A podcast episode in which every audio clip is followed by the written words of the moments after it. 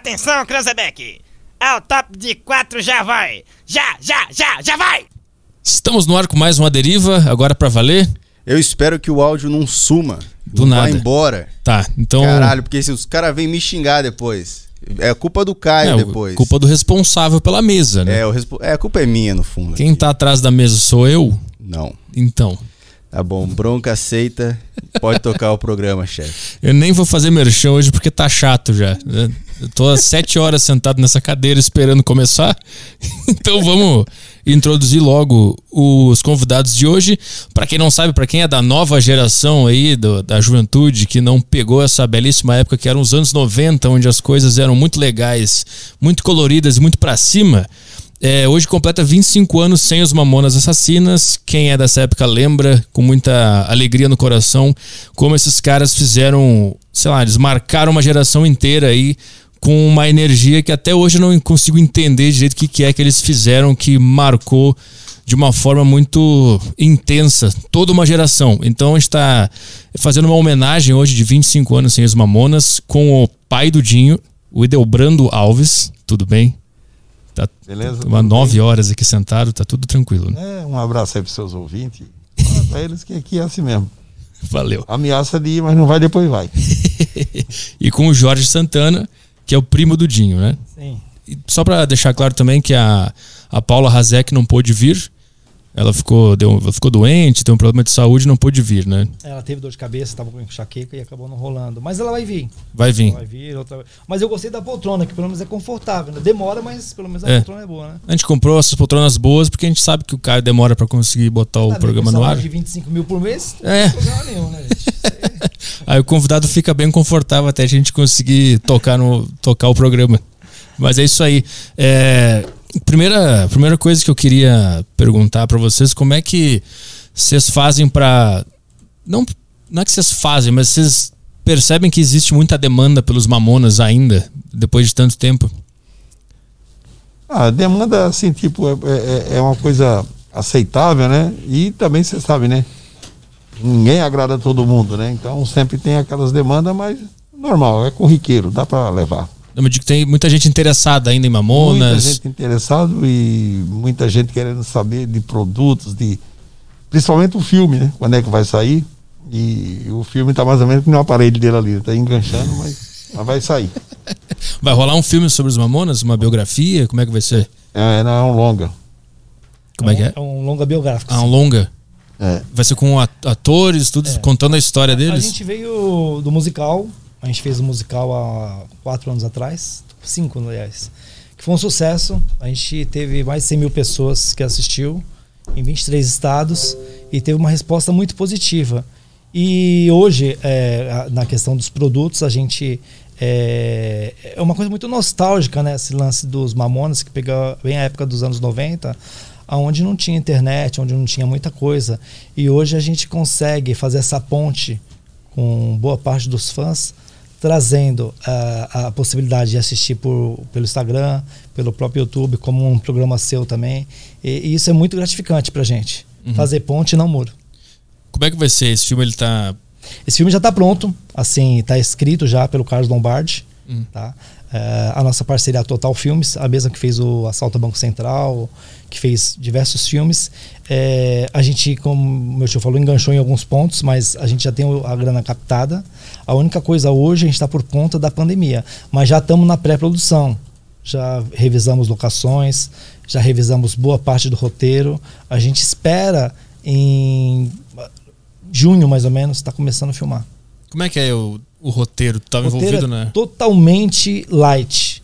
Lembra muito Bohemian, que é o filme do Queen, Aham. que é é uma coisa que não vai retratar nada de acidente, vai retratar a carreira meteórica deles mesmo, que foi aquela coisa muito positiva. É, tanto é que o nome do filme, um spoiler, é O Impossível Não Existe. Ah. Porque pa- parece que o que eles fizeram foi impossível. O Dinho costumava falar essa frase, né? Que é impossível não existe, porque o Dinho acreditava, né? O Dinho era um artista nato e ele trazia essa- consigo essa, esse posicionamento de brigar pelo que ele acreditava.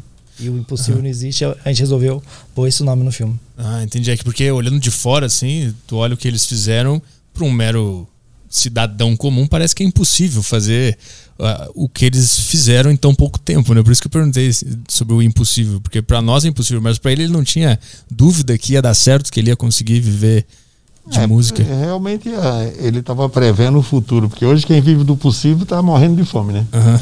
Hoje, você- hoje você tem que fazer o impossível, porque a situação que o Brasil ficou, o mundo, né, ficou, né? Com essa pandemia, quem para no possível morre. Tem que passar. Hoje é fazer o impossível. Mas ele. Eles tinham a Utopia antes, né? Antes dos Mamonas. Ele É. acreditava que o Utopia ia ser a banda que ia estourar ou ele achava que ia ser outro projeto? Na verdade, é assim, o a Utopia foi cinco anos, né? Enquanto o outro foi cinco meses, ele foi cinco anos. Serviu para ele ter, a- em ver o que, que é o público, para ele ver o que, que é as pessoas, né? Ter uma noção do que é o, a televisão, o que, que é o rádio, que ele só procura quem faz sucesso, né? Uhum. E aí ele encontrou o Rick Bonadil, e foram gravar lá e o Rick Bonadil disse que eles, o disco, o, o- ritmo deles não era para ser isso. Aí o Rick que mudou de Utopia para Mamonas. É, eu, eu tô lendo o livro do Rick Bonadil, ele conta que numa madrugada eles ficaram gravando umas palhaçadas lá. É. No dia seguinte ele foi, voltou pro estúdio e o cara que gravou disse: ah, ouve isso aqui que eles fizeram, que isso aqui é muito bom. E aí ele acreditou e o Rick Bonadil é muito importante pros Mamonas terem acontecido também. É, ele, ele, vamos dizer assim, ele é, o, ele é o, um dos causadores do sucesso, né? Uhum. Uma que ele tem muita capacidade, né? E outra que ele tem visão. Ele vê mais ou menos, ele percebe isso aqui dá, isso aqui não dá. E o Rick é muito bom nisso. É, é, eles gravaram três músicas, né? Robocop Gay, Pelados em Santos. E qual era a outra? Nessa, nessa brin- vira. Qual? Vira, vira. Vira, vira nessa brincadeira, né? De madrugada. E aí o Rick Bonadil viu essas três É, músicas o e. Rick ele é visionário, né? Ele tem um posicionamento crítico, mas visionário. Ele, ele na época ele apostou, acho que todas as fichas dos meninos. A gente esteve falando com ele recentemente aí por causa por conta de alguns projetos que a gente pretende tocar, mas ele gostava muito mais do estilo Mamonas do que do estilo Utopia. Porque Utopia já existia, né? Utopia já tinha outras bandas, Capitão Inicial, própria Legião, já tinha. E, Mamonas eu acho que aconteceu justamente por conta dessa, dessa mudança, essa virada de chave. Sim. E era uma coisa totalmente fora do propósito, fora do contexto. De repente aconteceu por conta disso. É, no livro ele diz, né, que ele falou pro, pro Dinho e pros, pros meninos lá que tipo, nada, vocês são tudo alegre quando a gente tá em off É. e Utopia é sério e é, triste, tem umas Não letras. tem nada a ver com vocês. E na verdade, ele mandou pro João, uh, lá do, do- da gravadora, que antigamente é, a gravadora deles foi agora é a Sony, mas não era a Sony. Era Aldeon. É, e a Maiodeon na época É, e hoje é Universal. Aí o Rick mandou pra lá. O cara nem olhou a fita. Ele nem olhou a fita. Aí ele foi sair com os filhos dele para ir almoçar e o filho dele pegou uma fita para tocar e pegou aquela lá. Aí o filho dele que fez ele, ele acreditar no, no- no trabalho Ah, o Rick Bonadil ele mandou pra uma gravadora a fita Rio. pro João. E o João guardou no, no porta-mala do carro e o menino dele pegou, porque eles iam sair para ir almoçar. Uhum. Aí pegou aquela fita e colocou. Aí o menino que gostou e falou: Não, não, vamos atrás desse pessoal. Aí o- ele veio atrás do Rick, o Rick veio atrás do Jim. Aí o Rick falou: Precisava de mais, pelo menos mais nove músicas para completar as 12. Quanto. E tinha assim: ele, Que prazo você quer? Ele falou: 24 horas. Né? 24 horas pra gravar nove músicas. Né? Ele falou: Para mim, eu tô, é o que você quiser. E na verdade ele tinha facilidade de fazer música mesmo, porque ele tinha as músicas todas. Sim, ele gravava todos os estilos, né? Gravava. Por isso- Sertanejo, eh, gaúcho. Gravava tudo. De Teixeirinha pra cima ele cantava o que tinha. Teixeirinha, sim. Por isso que foi para ele foi muito fácil produzir esse É. álbum dos Mamonas, que ele é conhecido por ser muito eclético, né? Por ter todos os estilos da música nesse CD. O- O Rick convidenciou num do- do- dos papos que a gente teve. Você vai ter a oportunidade de conversar com ele dia 8, né? É, de 8 de abril. É, ele falou que o João Augusto contou essa história do filho porque ele ficou com medo de assumir essa responsabilidade perante a diretoria. Ah. Segundo, você pode confirmar isso com ele. Aham. Mas a gente ficou sabendo, ele comentou sobre isso, que disse que é, ele tive, teve que contar uma história, porque vai que não colasse, ah, não é responsabilidade minha, foi meu filho, tal, tal. Eu acho que é um assunto legal pra você bater um papo com ele dia 8. Ah, entendi, porque tipo, era uma coisa muito diferente e Porra, inovadora, totalmente, né? totalmente Aí um dono de uma inovadora. empresa vai Porra, assumir a bronca. entrar, você entrar nu- numa década de 90, falando de suruba, mão na bunda, corno. Meu, é, se você parar e pensar, é uma coisa bem fora do contexto, né? Sim. Inclusive, gente- Eu acho que eu só sei o que é suruba por causa dos mamonas. eu não sabia o que era. É, no sul o pessoal é muito educado, né? O pessoal não. Você é do sul, né? Aham, Sim. Sim. E você sabe que a maioria dos shows deles foi pra lá. Paraná, Santa Catarina e Rio Grande do Sul foi onde eles fizeram mais show. É. Eu fui no Planeta Atlântida 96. É. Tenho algumas lembranças desse show. Porque eu era. Eu era Tinha seis anos, sete anos? é, por aí. Eu tô com 31 agora. Tem que fazer os cálculos que eu não sou bom de, de Caraca, matemática. seis anos. Seis anos. Eu lembro só de alguns flashes, assim. Eu lembro que choveu no dia e o chão tava cheio de barro. É uma péssima lembrança isso, né? Só de lembrar de barro. É, de- aí eu lembro que tive- tiveram que botar umas tábuas no chão pra gente ficar em cima, né? Pra, pra ver. E eu lembro que a- tinha uma banda que tava fazendo show antes dos Mamonas e o pessoal começou a vaiar essa banda porque queria que Mam- os Mamonas entrassem logo. Caraca. E eu, quando eu era criança, eu vaiei também, porque eu queria ver os Mamonas logo. E eu nem lembro quem é essa banda. É, a- Desculpa você aí dessa banda, perdão. Mas na verdade é assim, se você pegar os shows que foram feitos, a maioria foi no sul. Né? Sul e sudeste aqui, mas Qual foi? ele- Eles faziam. Aqui tem um show muito bom deles em Guarulhos, aquele É, que o Dinho chuta o pedestal e faz um discurso. É. Nossa, aquilo lá, até hoje eu lembro daquele discurso quando eu tô duvidando de mim, alguma coisa. Libertador, né? Foi um discurso assim, libertador. Foi um discurso. que na verdade o, o maior fracassado é aquele que não acredita nem nele, né? Sim. Então, daí, se você não acredita em você e o resto, ninguém vai acreditar, né? Qual é a história que tinha por trás daquele discurso? Porque o dono daquele lugar disse É, que eles não, nunca iam tocar lá, foi né? cantar lá um tal de Lulu Santos. Ah. Um- E aí ele queria fazer a abertura e não deixaram. O Dinho queria fazer a abertura do show do Lulu é. Santos. E eles não deixaram. E meio que falaram, né? Vocês nunca vão tocar aqui, uma coisa É, assim, né? Aí ele, quando ele foi cantar lá, ele foi porque chamaram. E foi o maior público até hoje de Guarulhos. É. Eu estou em Guarulhos há 52 anos. É, é um lugar que os pessoal de lá vem tudo para São Paulo. Sim. E, na verdade, lá teve três públicos grandes lá. Foi, foi com os Mamona, o a Xuxa e com o Roberto Carlos. O resto é. Sim. Se for de graça, vai em cima um do outro. Mas pago, o pessoal do Guarulhos não gosta de mexer com pagar, não. E aí eles lotaram. Que, que- que local era esse? É, o Tomeuzão, Tomeuzão. Ele, ele, ele é, uma, é um ginásio que ele é, é do município. E como todo município tem as suas regras, tem a sua questão dos dedos, ó, eu quero fulano, eu quero ciclano, tal, tal.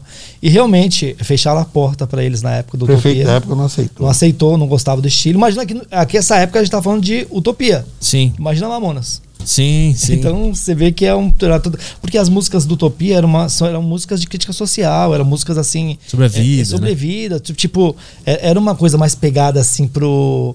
meio revolucionária. Uhum. E eu acho que no prefeito da época, quem que era na época? Nem 91, por aí não. Sei não, porque. É, eu, de repente não curtiu, ou tinha outra pessoa para É colocar. que na verdade é assim, eles, eles, eles concordaram e tudo, mas acho que eles tinham algumas pessoas que. Alguma banda que era mais amigo deles, e faltando dois dias mandaram pedir para eles cancelar.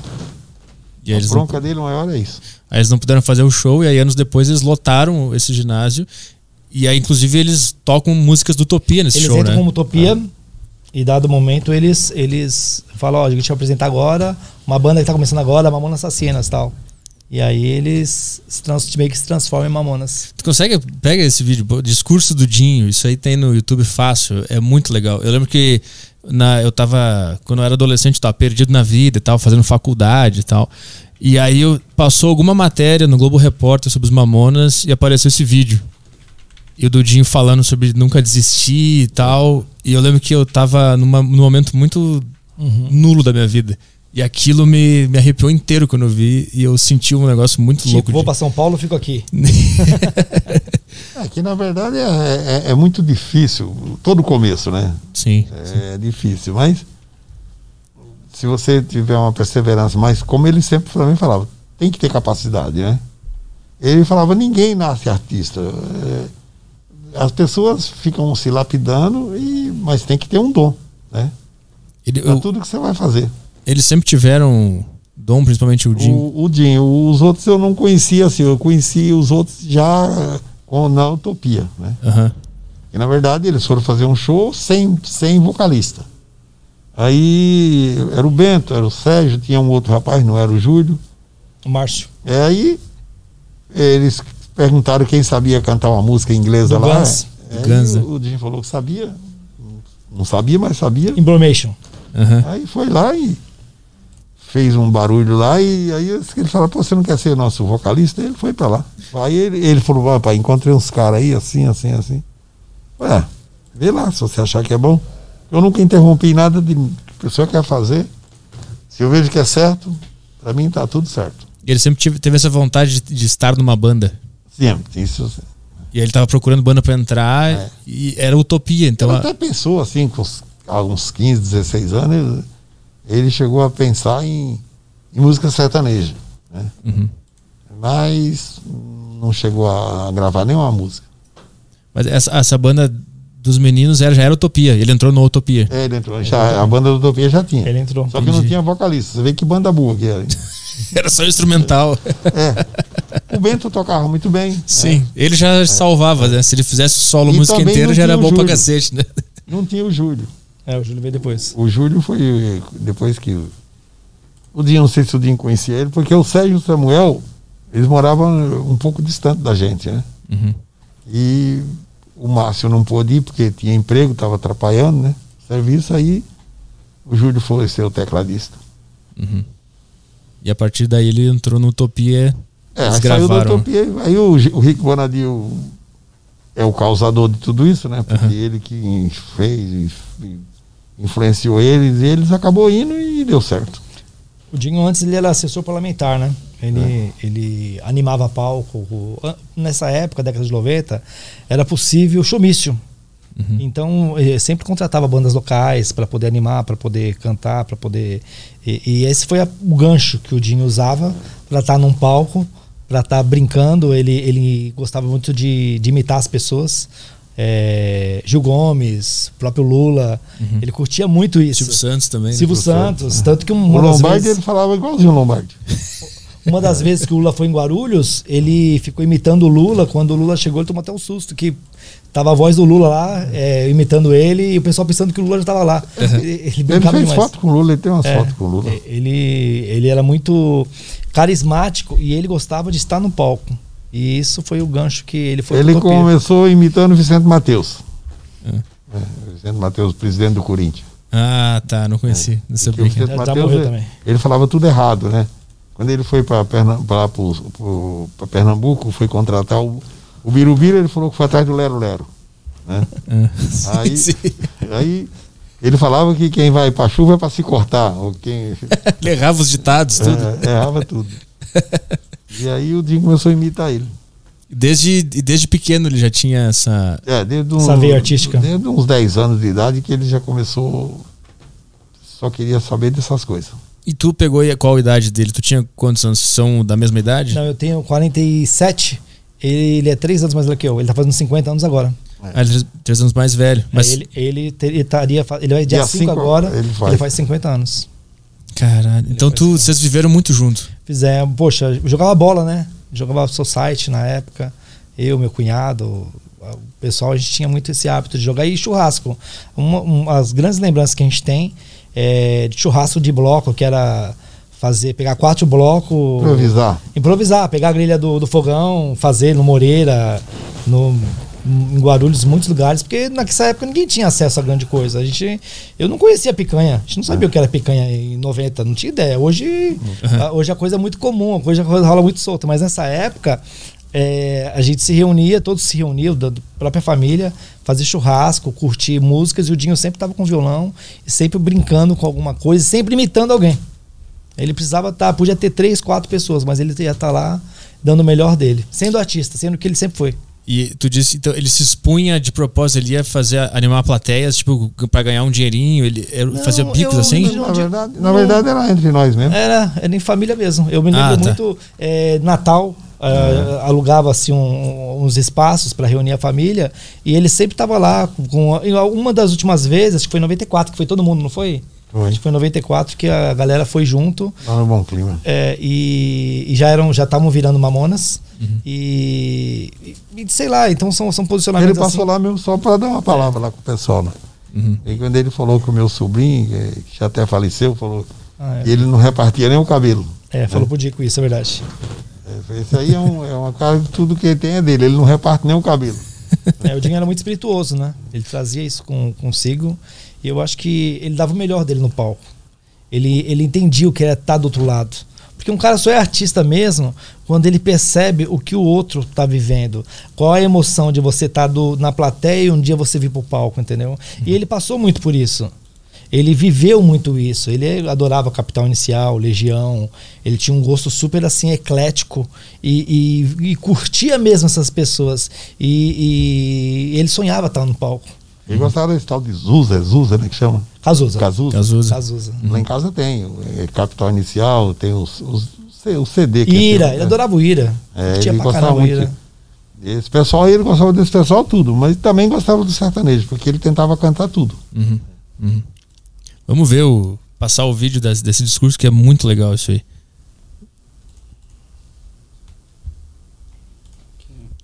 Esse vai funcionar, né? Aumentar o som aqui.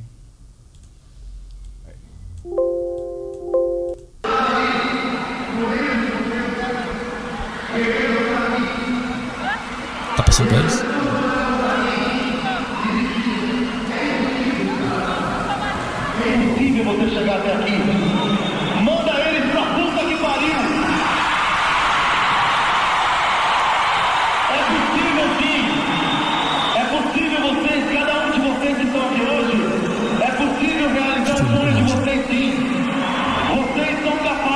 Que depois de, depois de 11 anos, o cara achou esse relógio e me deu.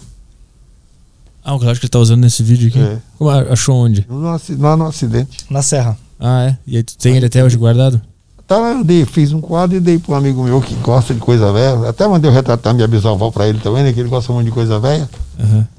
Ele pegou esse relógio, ele moldurou e deu para um amigo nosso, doutor Darcy Panóquia. É que ele gosta de tudo coisa velha, coisa antiga. Sim, sim. Toca ficha aí. Ele, ele tem coisa lá. Ele, eu, eu, eu ganhei um, um, um violino de mil. de- tem, tem, no dia que eu dei para ele, tinha 142 anos, agora já passou. Ele Cara, queria me pagar de qualquer preço. Eu falei, não, não, é para deixar lá na faculdade. Tá lá na faculdade. vamos lá. Esse relógio aí, tá lá no quadro dele. E esse Jorge Rosa aí? Isso é legal também. Tá lá aí, Inclusive tá? Tem aí? Tá no carro, não tá aqui? Tá no carro mesmo. Não, aqui não tá. Ah. Tá no carro. Pô, Que a gente pegou as coisas do sítio.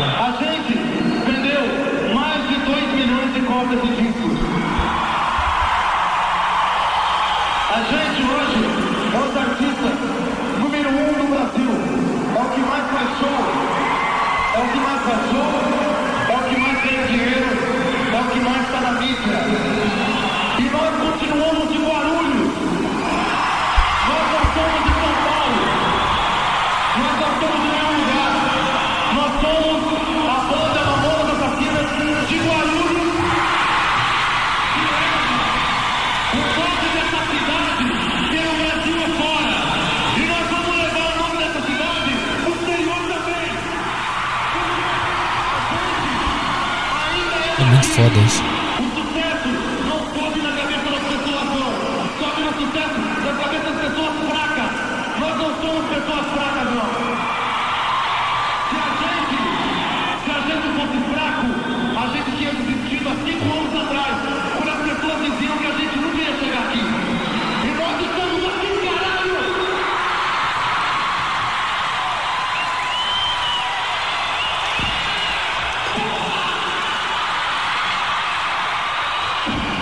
prefeito ficou até com medo quando ele. Mas não era o prefeito da época, não. O que, o que, o que no, o outro nem apareceu lá.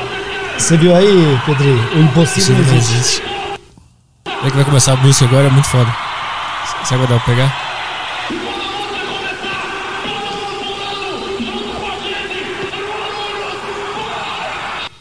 Ah, ia começar E- a música e agora. você sabe que esse vídeo ficou eu, parado muitos anos na, no ginásio do Meuzão, porque todo mundo que tava filmando na época foram tiradas as, as, as câmeras guardadas. E ficou durante longos anos guardado no cofre da, da prefeitura. E aí um belo dia acharam isso daí e aí colocaram. Você vê que é um vídeo que ele é atemporal, ele fala por si, pela, pelo realismo que o, que o Dinho traz, mas ele ficou muitos anos guardado. Sim, vocês acham muita coisa ainda em fita VHS? Ah, lá tem muito. Eu tô até com uma missão em casa, tô com umas 14 fitas para poder dar uma olhada para separar material pro, pro filme. Vai ter. Tipo, vão ter imagens reais também Sim. durante esse filme? A gente pretende fazer uma. Fizeram muito corte no, no do Bohemian, fizeram assim, né? Pegaram coisas reais Aham. e misturaram com coisas do filme. Ah, que legal. Mas o filme tá com uma energia muito positiva, assim. A gente acredita que isso vai ser um divisor de águas. Eu acho que isso é uma das coisas que as pessoas mais esperam, né? Há muito tempo, assim. Um filme que mostre toda a história deles. É que fazer um filme no Brasil hoje, é, é, a arte ficou um pouco complicada. Acho que criminalizaram um pouco a arte, né? E, e eu entendo que tudo tem o seu tempo. Eu acho que a gente já vem alguns anos batalhando para esse projeto. Hoje ele está mais maduro. Hoje a gente já está preparado, a gente se vê preparado para isso. E talvez até a questão de dor mesmo. Né? Talvez se fizéssemos um filme há, há 20 anos atrás, não teria esse amadurecimento, porque até hoje, para você lidar com essa questão da dor, essa questão da perda, é, é muito difícil. Hoje ele ficou em entrevista o dia todo no cemitério, ficou o pessoal, os outros familiares também foram no cemitério. E é, é como uma dor que não cicatriza, né? Quando tá cicatrizando, vem um fã, quer tirar uma foto com ele, por exemplo, tal. É, é, é um misto de, de, de dor e saudade. Porque você fica feliz enquanto ele, pai, de ver que alguém tá feliz por lembrar do seu filho, mas também fica triste de saber que seu filho não tá lá. Sim. Então é, é tenso, mas acho que tudo tem a sua hora. E agora é a hora do filme dos Mamonas. Eu quero muito ver esse filme. Não, vai, ser, vai, vai ser um sucesso. Mas vai, vai focar na história do grupo ou vai ter um personagem principal? Vai ter a trajetória. Não, vai ser o grupo. Os meninos eram 20% cada um. E assim, a gente vai tratar desse realismo, dessa questão da trajetória, desde utopia, da- das, das dificuldades, das portas na cara, de todo esse contexto que a gente é, entende que era real. Não vai ter. Vai ter uma dose de ficção? Vai, que é chamada gordura, né? que o Carlos Lombardi é, é, ele é um cara que mu- muito foda no que ele faz e a gente está afinando isso do melhor modo possível e tem tudo para esse filme ser o filme do filme do ano. Tu, vocês chegaram a, a ver Utopia tocando? Vocês foram ver shows? Vocês Eu, eu vi várias vezes, porque, como o Jorge falou, antigamente podia fazer show, né, para político. Uhum. E aí, quando tem um cara que foi candidato a vereador, um chamado Mário Santana, e ele contratou 30 shows do Tim. Ele patrocinou também o LP, né? É, o, o Olimpíada da Utopia foi ele que pagou também, ele e o Geraldo Celestino. que é o atual Aí- vereador. Aí eu ia assistir porque era tudo em Guarulhos, mas ele foi como Utopia, ele cantou em Santa Catarina, cantou em cidade do Rio Grande do Sul. Porque ele sempre foi voltado para esse lado de lá. É, O, o Utopia ele chegou a, A a cantar. quase se firmar como uma banda É, grande, né? eu- eu tenho- tem, um, tem um CD, o DVD. Como é que chama? Era É CD? o LP. o LP. Tem, tem um vídeo também do Utopia na internet tem. que o Dinho tá cabeludão, né? é. Eles estão tudo sério tocando. É que a proposta era diferente, né? Sim. Hoje, é, tanto que o Rick, ele afirma, é, ele afirma com muita propriedade que ele fala, cara, Utopia tinha muita gente que fazia igual. Mamonas, de repente, deu certo, não só pelo carinho, pelo talento da galera, mas é porque era uma coisa totalmente diferente. Sim. Ninguém, cara, ni- ninguém imaginava. As pessoas, é, pra você ter uma ideia, o sabão cracrá mesmo que a gente lançou, até hoje as pessoas falam, existe. Tipo, porque, ah, por isso que é uma brincadeira. E Sim. Mamonas, eu, eu, é, eu, eu acho que traz isso, entendeu? Pô, o cara vai falar de uma música assim, assim, assado, como Robocop gay, como Vira-Vira. E eu acho que deu certo porque era uma coisa diferente. Sim, eles, acert... eles fizeram a coisa certa na hora certa. Eles assim. fizeram uma receita de bolo nova.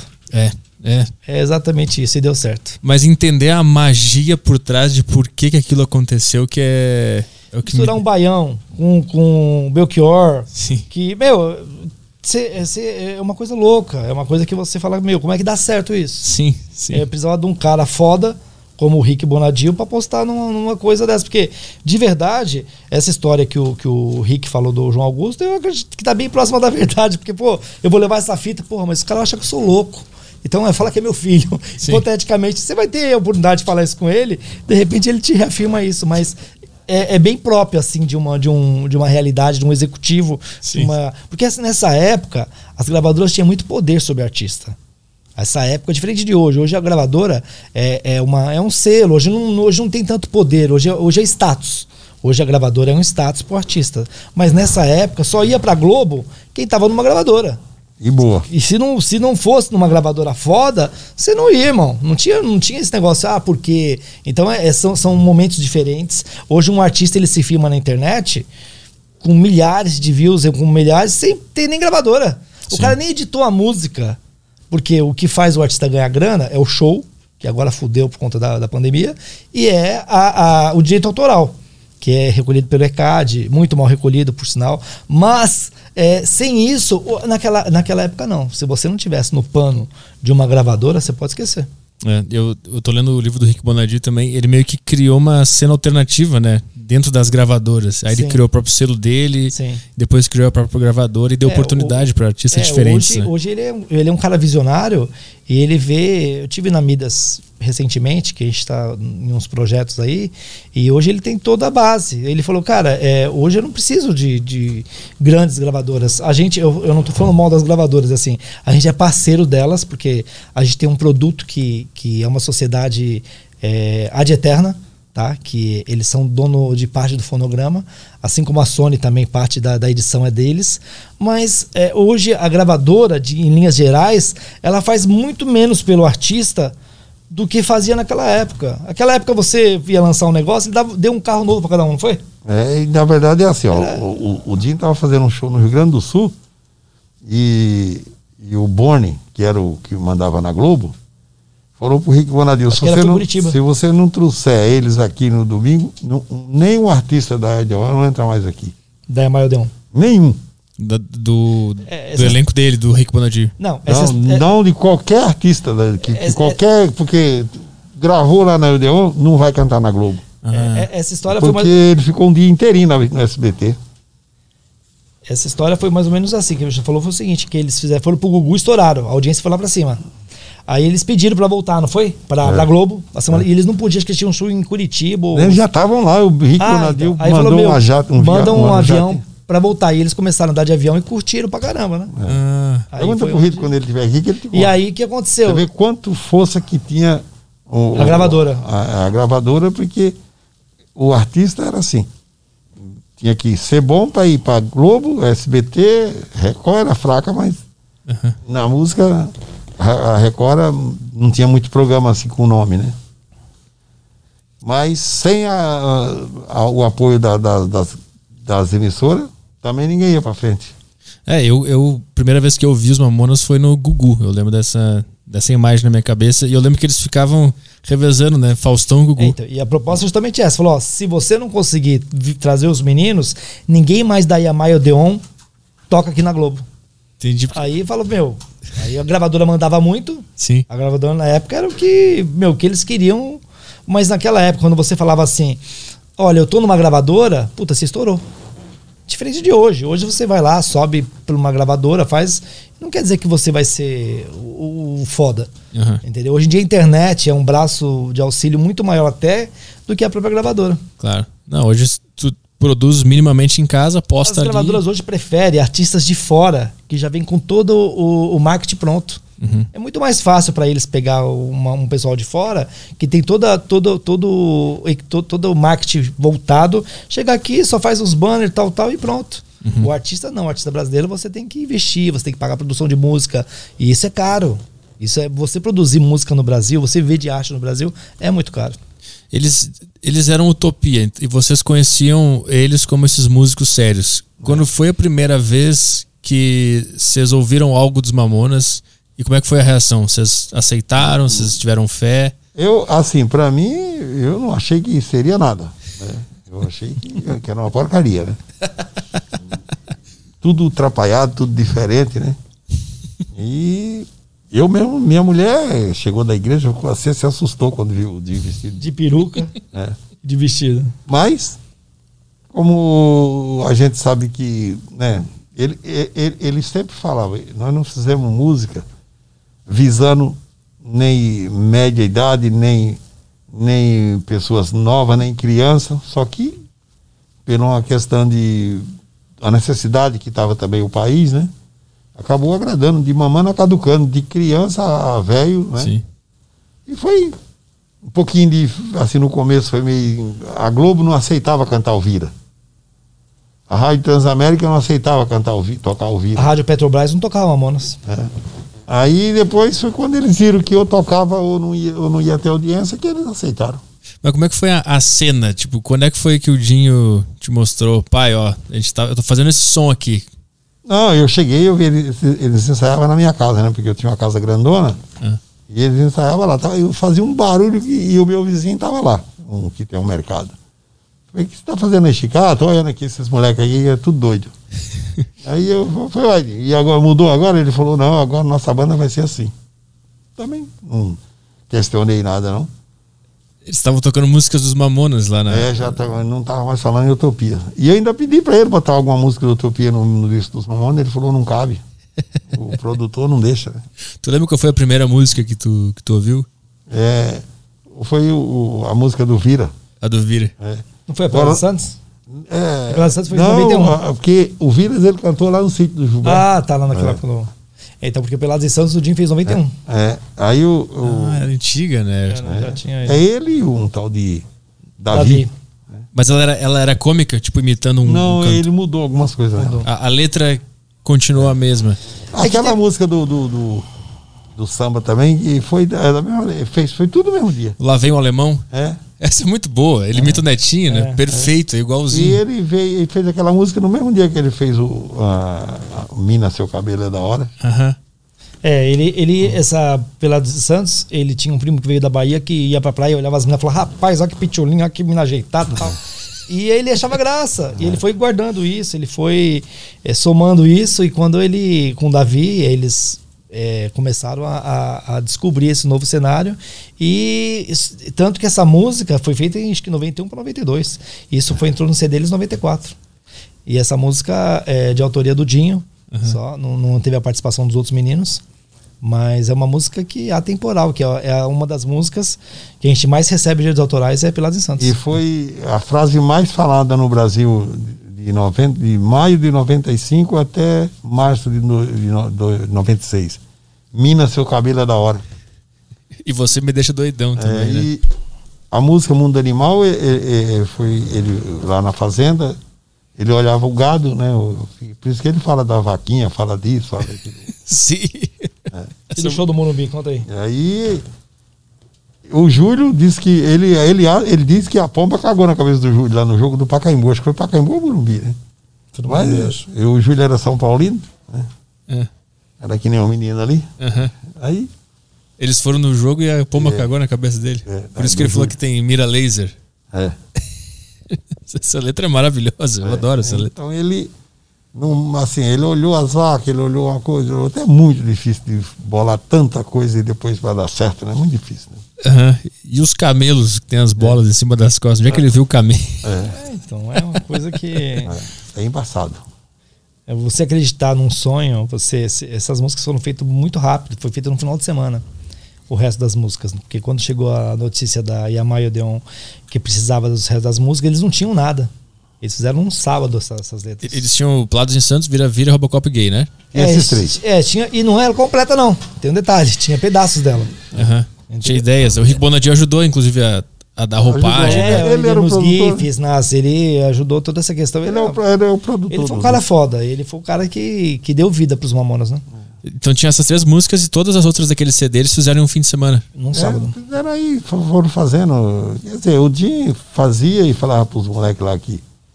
E botava os moleques no nome 10% de um, 3% de É, o outro. Júlio era muito parceiro dele. O Bento também. É, bem, tudo, todos eles, né? Era, era uma questão de, de parceria, né? Quando você tá num propósito, quando você acredita num sonho, quem tá contigo sonha junto, velho, voa junto.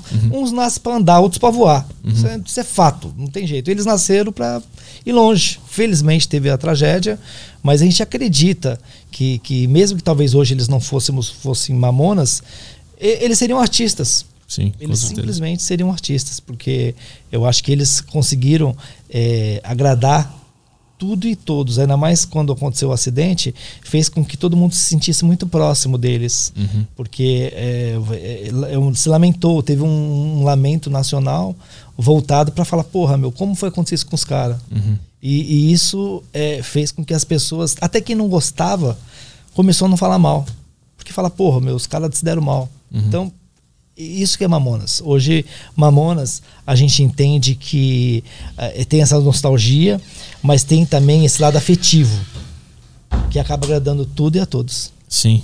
Não, o lado afetivo ele é muito forte, mano. Até, até hoje, tipo, eu lembro da minha, a minha infância. é, Eu lembro que eu tive uma infância porque os mamonas estavam lá. Aham. Então, eu- a minha memória tá com tudo isso registrado. E eu lembro que eu existi com seis anos, por exemplo. Eu sei que eu existi com seis anos porque os mamonas estavam na TV e eu fui no show e tal. Senão, provavelmente não teria nenhuma memória dessa época da minha vida, entendeu? Então, eles, tipo, eles ah, eh, literalmente marcaram a infância de um monte de gente, né? Tipo, é o ponto de baliza. Ah, eu existia naquela época porque eu via esses caras e tal. E essas músicas que eles criaram no fim de semana já foi em Los Angeles? Eles já foram pra lá Só fazer? sabe que sala. Eles foram só mixar. Só- só você Eles criaram aqui com, com o Rick. Então, se você analisar o, o- o ritmo do- da, da música eh, gaúcha, não tem nada a ver com o Mamonas, né? E é os que mais contratavam eles. Sim. Os gaúchos. Ah, lá tem, tem um público que consome bastante É, entretenimento. e, e a, a gente tem um relatório né, de, de execução, é que agora parou tudo por conta da, da pandemia, né? Mas o Sul é o segundo lugar que mais, até hoje, consome a música dos Mamonas. Vocês têm, tipo, registro no Spotify, Temos, essas coisas temos, tudo? Temos todos isso. YouTube. Todas as plataformas digitais a gente está. E, e todo esse barulho que a gente faz com produtos, Instagram, YouTube, isso vira royalties para a marca, para os autorais e para a própria marca, porque isso, isso faz com que haja venda, haja procura. Entendeu? Mas quando a gente está falando de seis anos, hoje o que mais louco você vê, uma garota, um garoto de 15, 16 anos, de 20 anos, curtir Mamonas e não estava lá nessa época. Então, Sim. é atemporal. Porque assim, vou dar um exemplo. Se você passa com a Brasília, por exemplo, é, o, o filho de 10 anos não conhece, mas o pai para a buzina, fala, ó, esse aí é o carro dos Mamonas, tal. Aí a menina fica, põe a música no carro. Ó, isso que era Mamonas. Então é assim, é uma coisa que parece que que herda de pai para filho, entendeu? Sim, Isso sim. eu vejo até hoje. A gente vê, é, hoje mesmo no cemitério, tinha um garoto de quantos anos tinha lá? Uns 10 anos? Nove anos. Curtindo, chorando, e de repente, meu, 9 anos. Os meninos Mas morreram a só que o 25. pai dele estava junto. O Então, pai dele por quê? Tem essa memória afetiva que passa de pai para filho. Andou 40 quilômetros hoje, ele veio para lá. Pra, que ele vem todo ano, né? Sim. Então é uma memória assim afetiva muito forte de Mamonas. E o cara já deixa marcado. Tal dia eu vou. Aí, quando chega no dia, o cara nem sente. Eu acho que. To- Tá. to- Todo ano ele vai lá, esse cara, pra Várias prestar homenagem. Tem muita Várias- gente que faz isso. várias. Vai ter pessoal que vem da, do, do Espírito Santo, o Márcio Tonetti lá, ele vem do Espírito- Tem um monte de gente que Tem vem. ano que vem gente de Uberaba, de Uberlândia, vem, vem lá de sua terra, Aham. vem lá de- do Rio Grande do Norte também. Eles estão em Guarulhos, né? Todo mundo vai pra Guarulhos. Guarulhos. Então todo dia dois, uma galera se reúne lá pra É. fazer homenagem. A, a cidade de Guarulhos, ela, dia 28 de março, foi quando os Mamonas chegaram a 100 mil cópias, que foi uma data de grande alegria para para eles, no- de modo geral. E a Prefeitura de Guarulhos instituiu no calendário da cidade como Dia Mamonas. Não chega a ser um feriado, mas é uma data a ser lembrada, que a gente tinha alguns projetos o ano passado de fazer um show junto com a 89, fazer uma coisa, é, tipo um, uma, um torneio, não, como que chama aquilo? É um é, com bandas locais, um festival. Hum. Um festival com bandas locais e tal, mas aí acabou vindo a pandemia o ano passado e a gente acabou não conseguindo tocar esse projeto. Tem uma banda cover de Mamonas que é muito. Tem a Mamonas Diet Music, tem o pessoal do Sorriso, tem umas. Tem a do Sorrisal, da Tinil agora fora, do Brasil, fora de São. Paulo, tem um monte. Hoje, hoje a, a Mamonas Diet Music é a banda que mais está representando os meninos que eles não pararam. Eles fizeram réplicas de, de instrumentos, eles viajam o país todo. Voltado mesmo com a, com a coisa mesmo bem mamônica, assim. Eles copiam todo o ritual, toda aquela coisa assim, bem nostálgica dos Mamonas. É bem legal esse, esse propósito a qual eles fazem tão bem. Mas tem, ó, tem no- lá no Rio Grande do Sul tem banda Mamonas, em Santa Catarina tem, São José também tem. São José do- dos Campos aqui tem, É.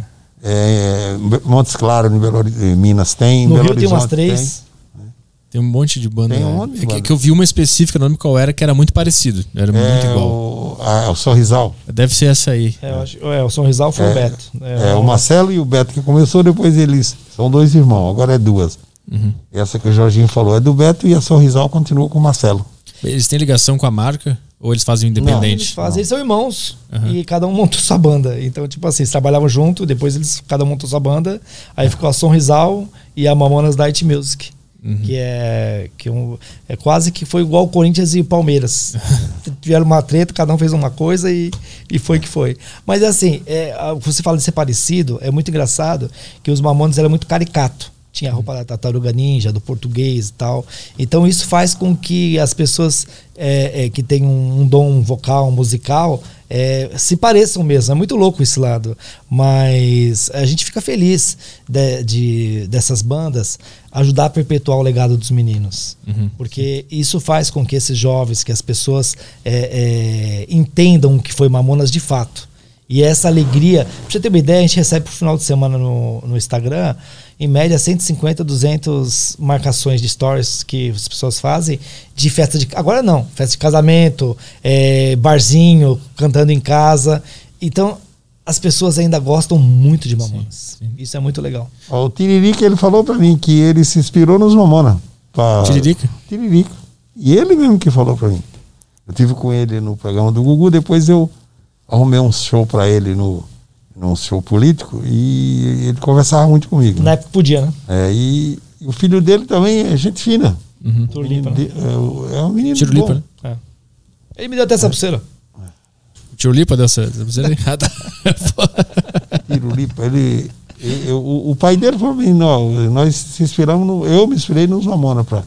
Aham. Que a música dele também é outra que não diz nada, né? Sim, eu, qual era. Qual era a música dele mais famosa? Florentina de Jesus. Isso, eu tinha uma fita tape do Tiririca e eu ficava ouvindo aquele negócio. Aí tinha que rebobinar pra ouvir de novo. E ela só pedido. falava isso aí e perguntava quem é o cantor, né? É. Só isso. E ele falou, se inspirei nos Mamona. É, como veio o Falcão, como veio essa A galera. primeira vez que toda. ele foi na televisão foi no Gugu, eu fui com ele, com o Tiririca. É. Essa época não tinha nem dente, eu acho. E quando. Eu queria, eu queria ter uma curiosidade. Quando eles estouraram e, e ficaram muito famosos e deu tudo certo, vocês, durante essa experiência, vocês conseguiram entender o que estava acontecendo ou só caiu a ficha um pouco depois? É muito difícil, né? Não, de um dia para outro assim é muito difícil. Né? A gente, eu não entendia, né? Porque que vinha pessoal do- dos outros países fazer entrevista e, e eu não, para mim era tudo coisa nova, mas eu não entendi direito não. Para mim eu achava que música não precisava essa evolução toda. Aham. E tu que acompanhou também. Eu tava em Salvador essa época, eu vim depois. A última vez que eu encontrei com o Dinho foi 23 de dezembro de 95.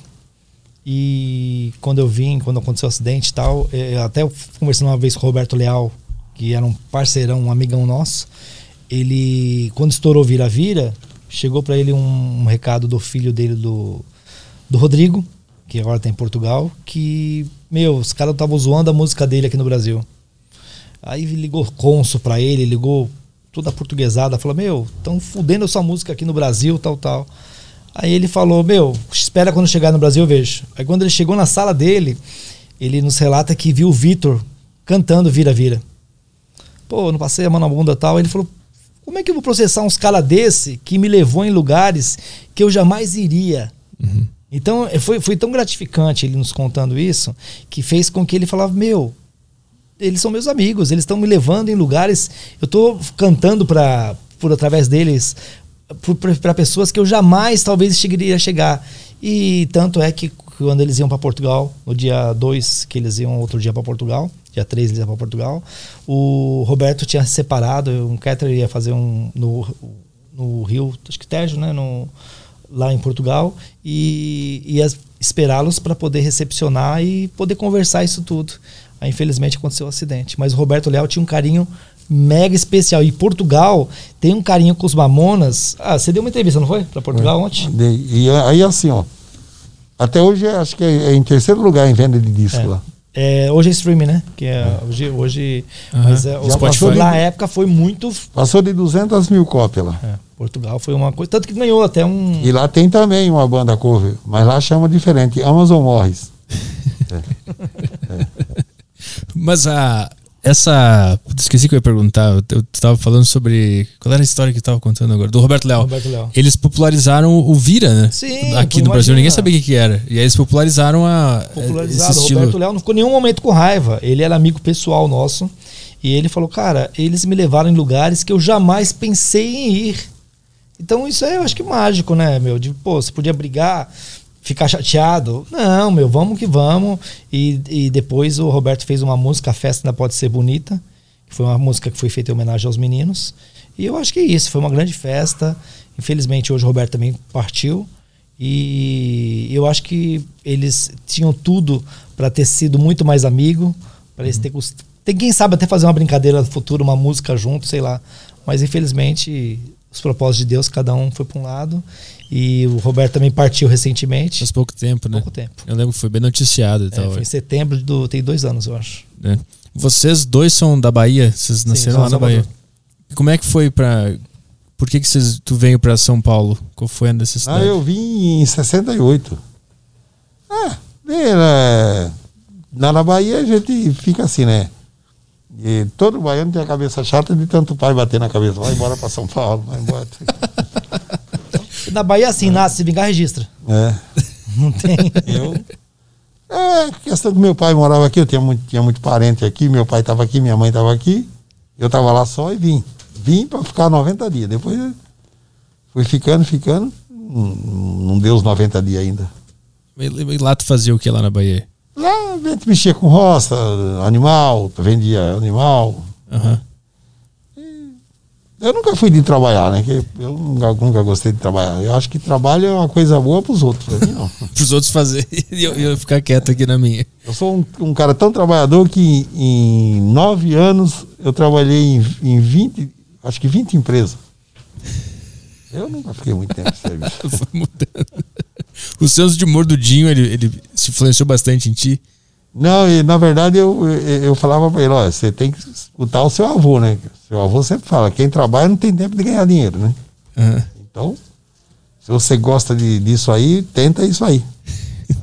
Mas ele tentou trabalhar também. Ele, tra- ele trabalhou em, em três firmas. Ele trabalhou numa tal de Centro-Sul, Ah, é. Existe até hoje, inclusive. É, trabalhou na transportadora Atlas, que foi a última. E antes ele trabalhou na Livorim. Mas Fez ele, um bico com o Geraldo Celestino. É. Não, ali era trabalhar, aquilo não era trabalho, né? Aquilo ali é. Cara, bater 200 papo. por mês também não. Trabalhar muito é marcar o cartão, né? Almoçar, marcar, depois voltar. Isso aí que é ruim, cara. sim, ele nasceu lá, né? Aí- Ele se- nasceu na Boa Vista. e aí vocês vieram pra cá que ele tinha três meses, né? Quatro. Quatro meses. E- Ele é, registrou, Registrou aqui. aqui. ah, ele é registrado aqui. Registrou aqui. Ele, registrou. antigamente você andava sem registro. Eu nasci no Ceará em 1948, dia 30 de outubro. Eu fui registrado eh, em 54. 56 eu fui registrado. E já tava na, na. Irecê.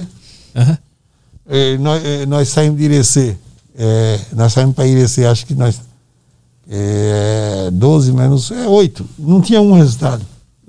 Tipo, foram oito pessoas foram pra Irecê na Bahia? Nós saímos de- do Ceará e fomos para Irecê. Ah, entendi. E aí, e aí tu Oito. também nasceu lá, Minha Eu mãe- nasci em Salvador, mas vim com dois anos também. Salvador. É, depois voltou lá, veio com dois anos. É, eu voltei para estudar, fiquei cinco anos depois, fiz artes cênicas, depois voltei. Nessa época eu encontrei com o Dinho, na, em 23 de dezembro, no Clube Espanhol. Foi um, o último show que eles fizeram em Salvador. Ah, e é uma lembrança assim, né, que a gente imagina que é muito difícil, né, porque a gente jamais imaginou aquela época. Foi um show que foi a Daniela Mercury, é, o- é o Chan, que na época era o é, é o Chan, que era estourado na época, e eles fizeram um show lá e lotou. Foi uma coisa assim fantástica. Foi a última vez que tu encontrou Foi, com, com foi a ele. última vez. Tem, lá. a- a- aquela uma também, a Ivete Sangalo, ela até gravou a música do Dinho. É, ela fez uma versão. De qual? Em Santos, acho que ela fez, né? Pelas Santos. Fez- ela, fez- ela gravou lá, ela pediu autorização lá pra gravadora, né? É. O Roti Dance também gravou. O Alok, a gente fez o remix tem três anos. É, como é que foi o contato com a Loki? O Alok, É. o Alok é, tem uma amiga nossa, a Tati, que é uma parceirona. Ela, ela ligou pra mim. Eu já tinha, eu comecei a cuidar em 2015 mais ou menos desse lance aí pro meu tio. E ele ligou, a- ela ligou falando: Ó, o Alok queria falar com você pra fazer um lance e tal. E eu não conhecia. Eu falei, ah, Loki, ah, beleza. Aí ligou e tal. Eu falei, ah, beleza, Loki. Depois eu, tipo, eu vou, vou retornar pra você. Aí a Tati me ligou e falou, meu, o Alok falou com você, caralho. Meu. Se liga. Aí eu falei, ah, beleza. tipo, eu tava voltando de Campinas. E aí ele pegou, ele falou, meu, quero fazer uma, uma- um remix do Pelas e Santos. Aí eu falei, ah, vamos lá. Aí tem contato com a gravadora para liberar a capela, que foi uma coisa que foi bem, bem difícil na época, esse, porque ah, era a Maio Odeon, depois virou Universal. Só que assim, a- a- o lance de, de gravadora se perdeu um pouco. A gente hoje tem um relacionamento mais próximo com a Sony, que é a editora, que é onde cuida dos direitos e repassa pra gente. E eles não, e eles tiveram de se reorganizar para achar essas capelas. Aham. Porque não, não tinha a voz só do Dinho, a voz, a capela é a voz só sem nenhum instrumento. Isolada, né? Isolada, entendeu? E para fazer isso hoje tem recurso, mas é muito difícil e, e- e trabalhoso. E a gente teve dificuldade para achar isso. E aí a gente ficou um dia gravando. Eu, eu peguei o Rui Brizac, que fez o, o Dinho no, no musical, e eu já ia já tava pronto para pôr a voz dele. Aí o pessoal da gravadora falou: não, vamos fazer tal. Aí conseguiram resgatar a, a, o- a voz do Dinho isolada. E a gente fez o remix com, com a Loki, foi um sucesso. E a gente estuda até outros projetos, mas foi uma coisa que foi, foi muito legal. Na época o Rick não gostou muito, ele não curtiu muito, por uma questão de erro de nota, tal, tal, que, é, que depois eles acabaram se entendendo. E depois a gente fez um remix com a Vivi Seixas, que foi o Mundo Animal. Ah, você não vi. Eu não é, vi que foi com o Nitro, com o filho do Pepeu Gomes e com a Vivi Seixas. Tá no Spotify lançou- essa aí também? Tá, tá no Spotify. A gente lançou tem uns dois anos. E também aí tem em 2018 a gente lançou uma música chamada Vai Aê, que é uma música, uns rascunhos do Dinho que a gente achou que é pra Copa, que a gente tá torcendo para que em 2022 venha a ser tema da Copa. Porque foi Ah. muito engraçado, teve o, o Edu da Universal me ligou um dia e falou: Jorge, tem alguma coisa aí do Dinho que fala de futebol? Eu falei, mano, não tenho nada. Aí eu fui no sítio, fui pegar um monte de rascunho e depois aí eu tava com a letra quase que pronta. Tem um monte de matéria falando disso daí. E depois vocês escutam, chama Vai Aí essa música. Quando, quando e, fala essa, do, do- e essa música era do Dinho. quando tu fala do, do sítio, que sítio é esse? Tem um monte de coisa deles lá. Tem. O que, que é esse sítio? Falei. Aqui é um sítio aqui que tem aqui em Itaquá. Ele Eu- comprou em 95. Ah, tu, tu mora lá? Não, não, eu tenho um sítio lá, Ah, lá. tá. não. E lá tem várias coisas antigas Tem, dos toda- Mamonas Todas e as tal. coisas tá lá. O Dinho, na Alguma verdade, ele, casa dele- frequentava lá. Ele frequentava, frequentava. esse sítio. E aí tem muito O ano de rascunho. 95 para 96 ele passou lá. É, E tem muito rascunho. Aí uma dessas letras, aí a gente pediu pro Rui terminar a letra. O Rui e o Thor sacata. E aí eles deram uma, uma roupagem super legal. E aí, como a gente não tinha o áudio do Dinho, tem um dos, uma das, da- da- das coisas do YouTube que o Dinho imita o jogo de futebol narrando. Aí a gente colocou isso no meio. Chama Vai Aí. Depois, se você tiver oportunidade, você escute pra você. É aquele vídeo que ele imita. ele- gol do Goiás, agora é gol do Goiás de novo? aquele Isso, negócio? né? Isso. Aquilo ali é muito Então, engraçado. a gente colocou essa voz do Dinho no meio. Aham. E aí a gente subiu pela Universal Music também essa música. E agora a gente tá num projeto que eu tive com o Rick aí recentemente. E tô passando algumas, alguns rascunhos do Dinho, que só o Rick para poder interpretar, né? E aí a gente tá tentando ver se o Rick consegue dar uma, uma luz pra ainda nesse semestre. A gente tem uma das músicas que é mais estilo utopia. É, que até a banda Otos aí é um, que é uma parceira aí que está vendo se eles vão gravar pra gente. E uma, umas outras não, já é energia Mamonas. Aí que o Rick me falou, ele falou: "Meu, precisa ter calma, porque Mamonas não dá pra fazer qualquer porra", foi o que ele falou. Aham. Tem que fazer uma coisa e aí a gente tá trabalhando em cima disso. Porque esses rascunhos não tem uma melodia, não tem uma nota que ele Não, imaginava. Então, né? eu tô esperando essas VHS agora aí que eu tava com dificuldade de baixar um videocassete, agora eu consegui. É. Pra gente poder dar uma assistida, dar uma olhada pra ver se tem alguma coisa. Porque Ah. sem melodia é, é muito difícil, né? Esse espaço, a, a criação é muito livre, a arte é livre. E faz com que a gente imaginar um GIF, um posicionamento de voz. Cara, isso era coisa. da Personalidade deles, do Dinho, do Júlio, do Sérgio Samuel e do Bento. Então, Uhum. você imaginar coisas, é, você tem que tomar muito cuidado pra não errar, né? Uhum. Agradar é muito complicado. Ainda mais caso Mamonas, que você não sabe, que podia ser um besterol, eles conseguiriam fazer uma coisa é, trash virar uma coisa, um hino. Sim. E aquelas duas músicas, a Joelho e a Onon Onon, quando é que ela, ela foi descoberta ou ela estava guardada em um Já tinha elas. Já tinha. O não, ela foi feita em do- 95, eu acho. 95 ia pro próximo CD, não era? É, o não. é. Ele tava vendo se cabia, né? É, Eles eram muito criativos, né? Eles estavam, eles iam ter muitas composições e iam imaginar assim o que, que iam colocar no próximo CD. Então assim, é, é difícil você imaginar. é, a cabeça deles era muito positiva, muito rápida, muito elétrica. E, e eu creio que eles iam chegar com 20 músicas, o Rick ia limar, falar, "Ó, essa dá, essa não dá, essa não é o momento. É, a arte é isso. E além dessa Joelho ou não, tem alguma outra que tava gravada e acabou não saindo? Olha, que a gente tem registro? Ah. Não. Eu tenho só as anotações. Pode ser que o Rick, agora nessa pegada que ele tá aí de dar uma olhada, de estar observando tudo que é de Mamonas, lado musical, o Rick me falou um dia, é, num dos contatos, a gente perdeu contato durante um bom tempo. Recentemente a gente está falando mais por conta desse projeto é, artístico dos meninos. Ele falou que qualquer coisa ligado à música dos meninos, ele tá lado a lado. Então, é, eu, eu, de repente a gente acabou não chamando ele para a versão com a Loki, porque perdemos os contatos, entendeu? Mas hoje, tudo que for de Mamonas, que for do lado musical, eu quero trazer ele para perto e eu quero a opinião dele, que eu acho que é a opinião de um cara que, que pode ser muito positiva. Aqui no remix, é, eu, eu não imaginava, não- talvez não entendesse de música como hoje eu já entendo mais. E eu falei, ah, mas é só um remix, beleza. Mas hoje, por respeito à pessoa dele, quem ele é, eu quero trazer para perto e o que a gente puder fazer em parceria, desde o filme, desde o longa, da série ou na questão musical, a gente quer fazer. Como eu te falei no começo, a gente faz ponte, não muro. Na ponte a gente vai mais longe. Alguém vai ter que fazer ele no filme, né? Já, já sabe já o que temos já algumas pessoas já. O filme, o elenco tá maravilhoso. É? E, o, e o que é muito louco do filme, cara, é que muitos artistas convidados, que a gente não pode ainda dar spoiler, é assim, eles não querem fazer ele sendo o artista. Eles querem ser tipo. Pensa num artista fudido, de repente sendo um entregador de carta. Você entende? Sim. Porque eles não- ninguém quer roubar a cena de Mamonas. Tipo, sei lá, vou dar um exemplo de um cara, um cara foda que seja aí no momento. Ele não quer fazer ele como um artista X. Ele vai ser o, um cara que é tão importante quanto, mas o cara que tá operando a câmera, o cara que tá na mesa. Então, é, isso é muito legal. Ninguém quer trazer o holofote de Mamonas. Os caras têm uma, uma, uma. E a gente tem ideia de fechar esse filme num luau onde vários artistas cantam Mamonas Nossa. tipo num hotel top e artistas dos mais diversos.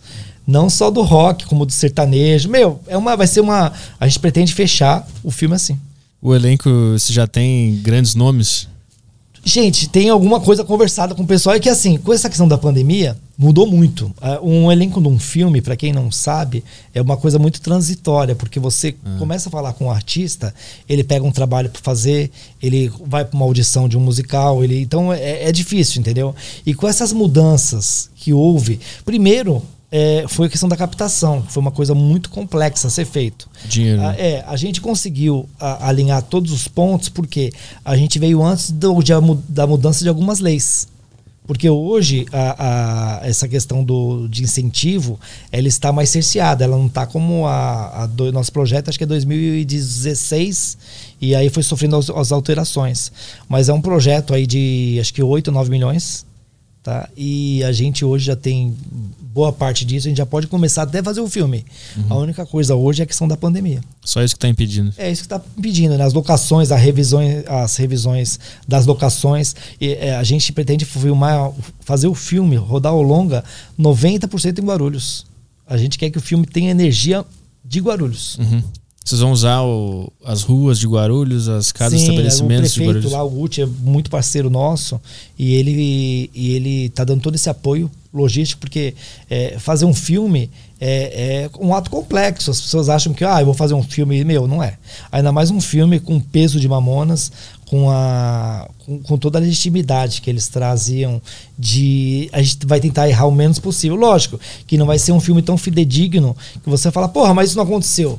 Mas aí a gente apela para licença poética. Sim, sim. Que essa é a, é, é a desculpa que você. Mas a gente quer chamar pessoas é, próximas, como o Rick, como algumas pessoas que trabalhou com os meninos na época de fato, pra gente poder pôr energia a Mamonas. E pra poder relembrar. Vocês já tiveram essas reuniões pra relembrar fatos, coisas que Ó, aconteceram? a internet, ela, ela traz muita possibilidade, né? Ela faz com que a gente tenha acesso a muita coisa. Hoje, é, quando a gente pede vídeos na, no Instagram, ou no Twitter, ou, ou, no próprio YouTube que o Carlos cuida, a gente, a gente consegue ter acesso a, a muita coisa boa. Muita coisa boa mesmo. E, e, e, é muito difícil, porque essa época também, não é como um celular, que está conversando aqui, um cara está filmando e já tem um conteúdo. Uhum. Essa época não tinha nada. Essa época foto era uma coisa muito escassa. A gente está apelando muito o quê? Para as redes locais, como lá do Sul, acho que é RBS 6. RBS TV. É, então eles estão para mandar o um material para a gente, está todo mundo. É, porque a gente precisa desse material. Uhum. Isso é uma coisa muito importante, que sem esse material a gente não consegue, não vai conseguir fazer uma coisa tão fidedigna. Uhum. Mas a gente quer usar toda a energia Mamonas, toda a jovialidade que eles tinham e ideias é sempre bem-vinda, desde pessoas que trabalhou, pessoas da, da, da, técnica de outros lugares, de televisão.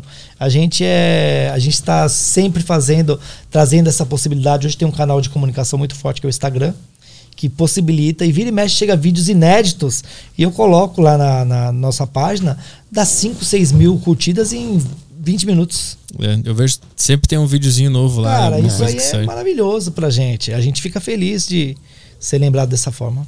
De ver esse arquivo sendo revelado, né? Eu, eu, eu acho que lá na minha casa, quando depois do acidente, eu tinha um, um videocassete lá em casa. Uhum. E eu deixei gravando tudo que estava passando na televisão. Por horas. E eu devo ter duas ou três. Eu não faço ideia de onde estejam essas fitas. Mas você eu tinha... foi no psiquiatra, alguma coisa assim? Você, já, você resolveu essa questão com você mesmo. É, eu não sei porquê, mas a gente gravou tudo que passava. A gente deixou rodando. E, e eu lembro que os anos passavam e eu pegava aquelas fitas e ficava assistindo é. de novo tudo que passava. Isso? Reassistindo, reassistindo, é. reassistindo. Até quando o videocassete parou de ser usado. E aí veio o DVD e eu nunca mais vi. Você mas... é daqueles que assistia cine especial, tipo aquelas coisas de madrugada. sim, sim, sim. Minha adolescência foi, foi. Eu via o Corujão, eu via, é. via o sol nascer. É, então é uma coisa. Mamonas tem isso. Mamonas é nostálgico, mas as pessoas lembram com muito carinho é, de toda essa, essa grande brincadeira que houve na época. Né? É. Isso, que é, isso que é o mais interessante, que quando eles deixaram a seriedade de lado e a pretensão de fazer algo, as coisas aconteceram de uma forma muito natural, né? Entendeu o que eu quis dizer? É, que, na verdade, a gente sempre pensa assim, né? Hoje é muito difícil alguma coisa séria, né? E uhum. quando você vai fazer o sério, você está fazendo brincando. Sim. Então não adianta, hoje é muito difícil. E sempre, e sempre foi. A, a, música é um dos caminhos mais difíceis que tem. É, é duas coisas que iludem as pessoas: jogar futebol e cantar. Uhum. Porque qualquer um canta, né? E qualquer um sabe chutar uma bola. Sim. Mas é, ter aquele, aquele dom e aquela certeza das coisas é muito difícil. Ele, ele tinha muita certeza, tipo. Aconteceu algum momento dele achar que não ia ser música, o lance não, dele? Não, nunca. ele nunca quis desistir, não. Isso é. Ele nunca quis desistir, não. O seu Júlio, é, seu Juliano queria que o Júlio desistisse. Uhum. Mas ele, o Dinho, não, porque também nós nunca incentivamos ele para desistir, sempre encorajamos ele. Sim, mas eu, tipo, eu imagino em algum momento de ah, as coisas não estão dando muito certo, ele nunca baixou a cabeça e não, achou que não, não ia dar. Ele levava tudo numa, numa boa, porque também ele não precisava assim de trabalhar para ter as coisas, né? Uhum. Porque a gente tinha tudo, né? O que ele precisava eu dava, né? Uhum. Aí ele podia focar na, no é. sonho dele. É, um, um, pra mim é assim, eu nunca. Dinheiro é pra gastar e passar troco. Uhum. Nunca gostei de ficar pegado com dinheiro, não. E, e então, quando... ah. eu sempre falava pra ele, vê o que você precisa e, e gasta e não tem problema. E quando é que foi que tu percebeu que ele tinha um, um vozeirão diferente especial? É, as minhas sobrinhas que falavam assim, quando ele ia cantar lá na, na, em casa, assim, falavam, ah, esse menino tem uma voz bonita, não sei o que. Eu nem prestava muita atenção nisso, né? Mas é minhas, minhas primas dele, as tias, que era tudo. Eu achava que era tudo puxa-saco, né? Mas. Uhum. Mas ele, ele aprendeu a tocar violão com que idade? Aí ele aprendeu a tocar violão num dia, né? Porque eu tenho um irmão que toca muito bem, né? Uhum. E, aí ele gostou. Aí, o Arleig também. E aí o Arleig aprendeu com o Hugo. Aí ele. Aí ele, eu comprei o violão para ele, ficou lá e o Hugo dando umas, umas instruções para ele. No outro dia ele já estava tocando. Tu tinha veia artística também? Tu tocava alguma coisa? Não, não, não, não. Eu nunca mexi com. Agora, o, o avô dele é, tinha uma dupla sertaneja, mas isso há, há mais ou menos há um- uns anos 50, até eu, eu, eu nasci em 48, né? Aí o- os, os primos dele é tudo músico. É Tudo músico. E até hoje, até os mais novos é tudo músico, mas tudo evangélico. Da parte de ser. Não tem assim. Agora o, o, o- meu sogro, não, meu sogro cantou música sertaneja mesmo. Cantou ele e mais um outro, né? Então tinha ali um ambiente artístico Tem, ele tem, mas mais por parte da mãe dele. Aham. A, a- a mãe dele era artista também? Não, minha mulher nunca foi, não. Ela, Ele é ela evangélico. só né? faz pregar na- nas igrejas, tudo. né? Aham. Mas assim, artista mesmo, os, os sobrinhos dela é. Uhum. Os sobrinhos dela tudo sabe tocar, sabe cantar. Ela tem um- uma sobrinha cantora que canta na igreja, né? No mundo, assim como diz ele, ninguém mexe. E tu, tu também tem veia artística? Tu fez artes Não. cênicas, né? Eu Mas- fiz, mas não trabalho com isso já há muito tempo. Agora que eu tô voltado mais para o lado de roteiro, essa questão. Eu dei aula dois anos na época, mas hoje eu tô voltado mais pro lado mesmo de roteiro. Eu tô reaprendendo tudo. Porque é, a minha área, eu sou perito criminal em fonética. O que, que, que é isso? eu cuido de transcrição, que é essa parte de transcrição de grampos telefônicos. Ah. Estou afastado e hoje, alguns anos, eu estou cuidando da marca de um modo que eu tive que reaprender muitas coisas. E lidar com uma marca, lidar com. dá muito trabalho. Como eu tive, a gente chegou aqui, viu vocês pontuando tudo isso para acontecer. Ah, os bastidores é uma coisa muito complexa para a coisa acontecer. E Mamonas não é diferente. Quando a gente se propôs a fazer o musical com a Rose, a Paulinha, que foi uma, das pessoas que ajudou muito na- no, no- no musical, é, é, a coisa acontecer, para vocês chegarem a estar aqui hoje, no ponto de vocês, é, é difícil. Você arrumar um microfone que falha, uma coisa que não entra e tal. E, não tem meio melhor de aprender do que tentar fazer. E hoje, quando a gente fala de marca Mamonas, quando a gente fala de produtos, quando a gente a gente tem ideia de fazer o game agora, a Facen já está fazendo um game Mamonas, que é a mesma empresa que cuida da, da sede do Seninha, que é em Sorocaba. A gente já está com um projeto totalmente pronto, que está para ser lançado em breve. A gente teve uma proposta também de fazer agora um gibi Mamonas, de oito músicas dos meninos. E, e tudo isso é, é- ela tem um senso crítico. Você tem que analisar o parceiro, ver o, o roteiro, ver se encaixa. Isso não é, é- é tenso esse lado. Então eu tive de me redescobrir, porque quando eu me formei em 94, as coisas não aconteciam, não tinha tanta coisa como tem hoje. Hoje o acesso à internet faz todo mundo doutor, todo mundo sabe de tudo. Só que a teoria mesmo, ela vem do aprendizado diário. Não adianta a gente querer você você virar uma coisa e falar, "Ah, eu sou um cara de um dia pro outro. Não. Você tem que ralar, você tem acertos, você tem erros, mas hoje a gente pretende fazer o melhor. De Mamonas, os projetos são maravilhosos que tem para acontecer. São coisas assim muito legal, não só dos produtos, como musicalmente. Uhum. Tu, tem, uma- tu tem uma visão tanto artística quanto da Empresarial. burocracia por trás, dos mamonas Sim, hoje, né? Sim, sim, porque é, Mamonas hoje, é, a gente entende, existe o lado de saudade, o lado é, saudosista, mas a gente tem que entender hoje a coisa que está funcionando como uma marca. Meus tios diretamente, eles, eles dependem dos royalties da- das músicas. A- essa questão do produto, a gente começou recentemente. É uma questão que a gente ainda está engatinhando. A gente fez com a pimenta, as coisas que eu te trouxe aí. Mostrar É, pessoal. São, são coisas das quais é, a gente ninguém quer ficar rico com isso. A gente quer o quê? Perpetuar o legado. Lógico, se puder ganhar, vamos ganhar.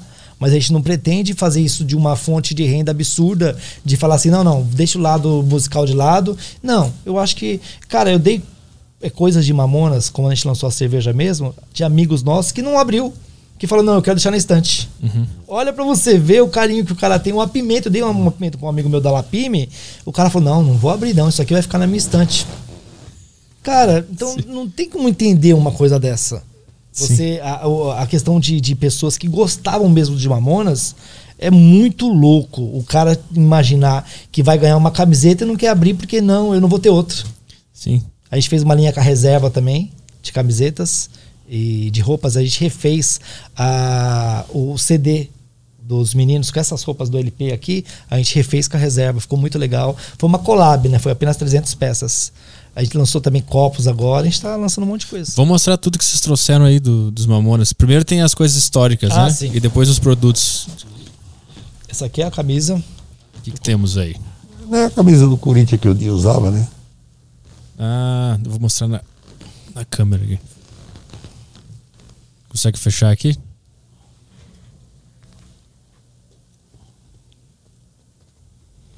Foi? E aí, Lele? Grandidinho e a camiseta aí tu Minuto. mostra aí do lado.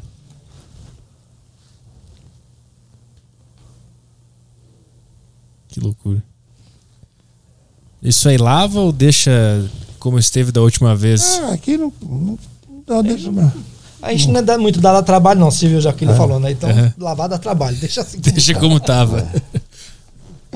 Esse daqui é o que uma das peças mais ícones aí que a gente que Pra Cara, cantar.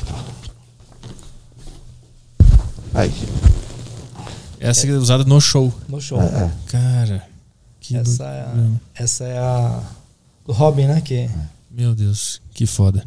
essa era uma peça bem tem a calça, tem a capa, tem tudo, tem as pantufas, tem tem tudo. A gente vai refazer todo esse figurino pro longa, né? Ah, é verdade. gente Tem toda essa questão de tudo. Inclusive, figurino. um dos motivos que a gente foi no sítio recentemente, que eu peguei, porque a gente precisa desenhar tudo isso novamente Aham. pro artista que vai fazer o Dinho, que vai ser o Rui Brizac. E, e a gente precisa fazer com é um vestidinho também, né? É, esse aqui é do Robocop Gay. Não, tu sabe que quando eu era criança, eu, me, eu tentava me fantasiar de Dinho no Robocop gay. Eu, É. olha, Você conseguiu? olha, eu lembrei da história agora, veio na minha cabeça. Na época não tinha como eu ouvir a música, porque eu não tinha o CD e não tinha internet, né, pra eu poder eh, botar a música. Eu tinha que ligar pra Jovem Pan pra pedir Robocop gay. E eu ligava, eu era criança, eu ligava, ficava pendurado na linha com a telefonista da Jovem Pan. Ó, eu quero Robocop gay. E não tocava nunca, ficava liga- ouvindo o rádio. E aí não tocava, não tocava, eu ligava de novo, vai dar ou não vai dar? Ela, daqui a pouco vai tocar. Aí eu me fantasiava, eu botava um vestido, acho que da minha mãe, uma hora. sunga por baixo, que ele usava a sunga por baixo, né? E ela me filmava e a música do Robocop gay tocava. isso daí pô, aqui no canal, meu. Eu não sei se tem isso, mas. E aí eu dançava Robocop gay até o final. Vai ter material para uma matéria, tranquilo, não vai? É, eles tinham esse lado, esse lado de diversão deles. O Robocop Gay é uma música que a gente. Cara, eu acho que uma das músicas de final de semana, que agora com a pandemia a gente perdeu um pouco isso, né? Mas eu acho que é uma das músicas que mais é, são tocadas. Em karaokê é muito tocado Robocop gay. Temos isso aqui. A gente saiu. Na Billboard. É.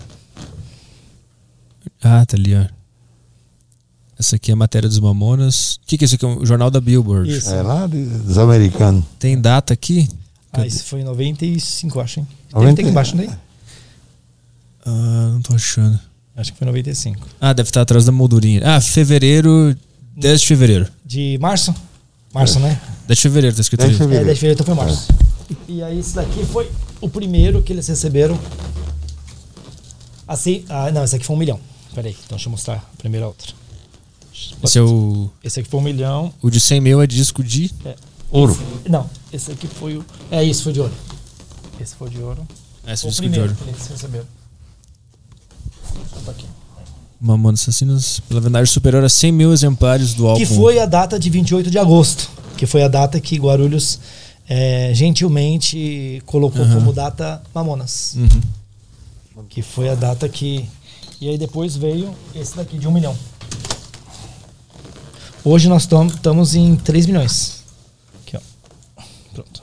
E ainda recebe a placa nova quando, quando Ah, bate? parou. É, não, hoje parou, né? Hoje não tem. Não Hoje, tem mais a, a gravadora, a Hoje, gravadora não- feminina. hoje eles não fazem mais essa essa essa questão de, de CDs hoje não tem nem venda, né? Eu- A gente estava falando com um dos diretores da gravadora, eles não, a gente lançou agora, eles lançaram uma essa aqui, ó.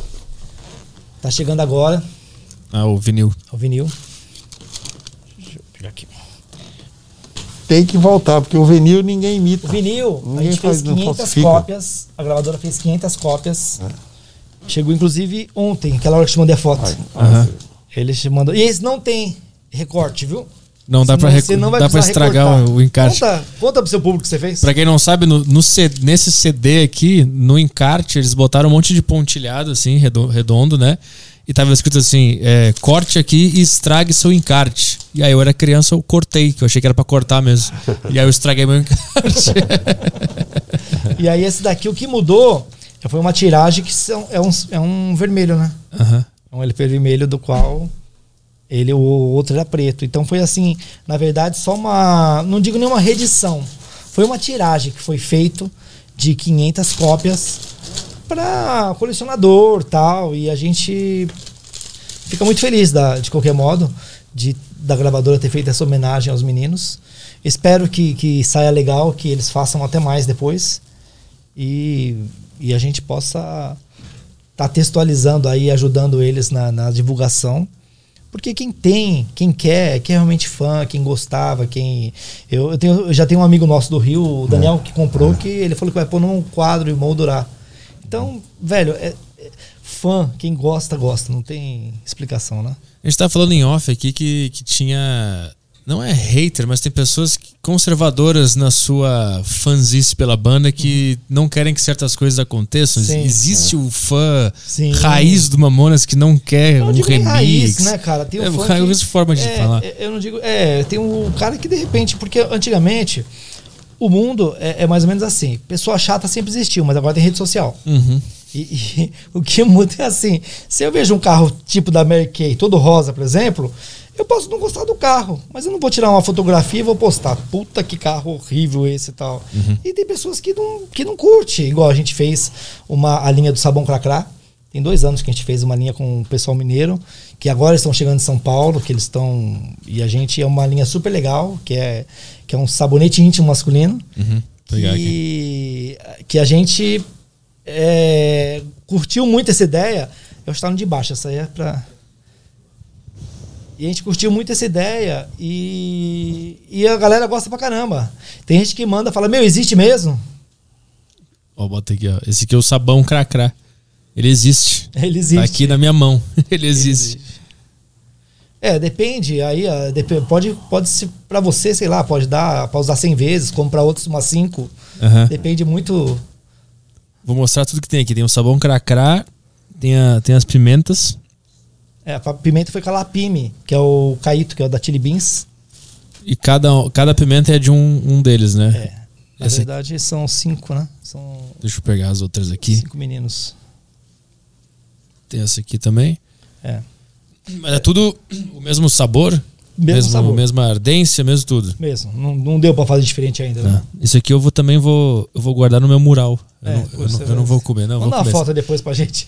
eu vou comer sim, eu vou botar. Você Mas gosta de pimenta? Eu gosto, eu gosto. Ah, então eu não gostava antes, eu comecei a gostar depois, mas eu vou usar na, nas minhas receitas, mas a caixinha com certeza eu vou usar pra decorar meu Como escritório. a gente lá. fala que a gente faz o quê? De doce a pimenta, né? É de doce a pimenta. Tem mais uma só aqui.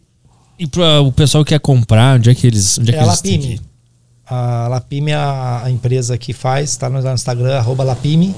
É uma empresa que é parceira nossa. A gente não fabrica nada, tá? Tá. A gente só faz o licenciamento dos royalties. Ah. E muitos dos produtos que a gente lança são produtos que ainda estão engatinhando. Tá? Não é uma coisa assim que fala, putz, lançamos. É, são produtos dos quais a gente tem uma, uma tratativa, a gente tem uma. Um, porque montar uma empresa é uma coisa complicada. Você tem que registrar, você, cada produto desse tem, existe um registro no NPI, isso, tudo isso é muito custoso. Então, uma empresa, quando você. é, a, a empresa que está pegando para fazer isso precisa das garantias mínimas que isso vai funcionar. E as garantias mínimas é o quê? Os registros no NPI. Então, virar uma coisa profissional, virar uma coisa empresarial, dá trabalho e é custoso. Mas a gente espera, já tem dois anos que a gente está lidando com essa questão da marca. A gente espera no futuro próximo, a gente está em supermercado, está em muitos lugares. Boa. Mas por enquanto vende online, né? O pessoal que É, tá assistindo esse é pode. Da Rúvolo, também lançou essa semana. É, um, um, também está no Instagram.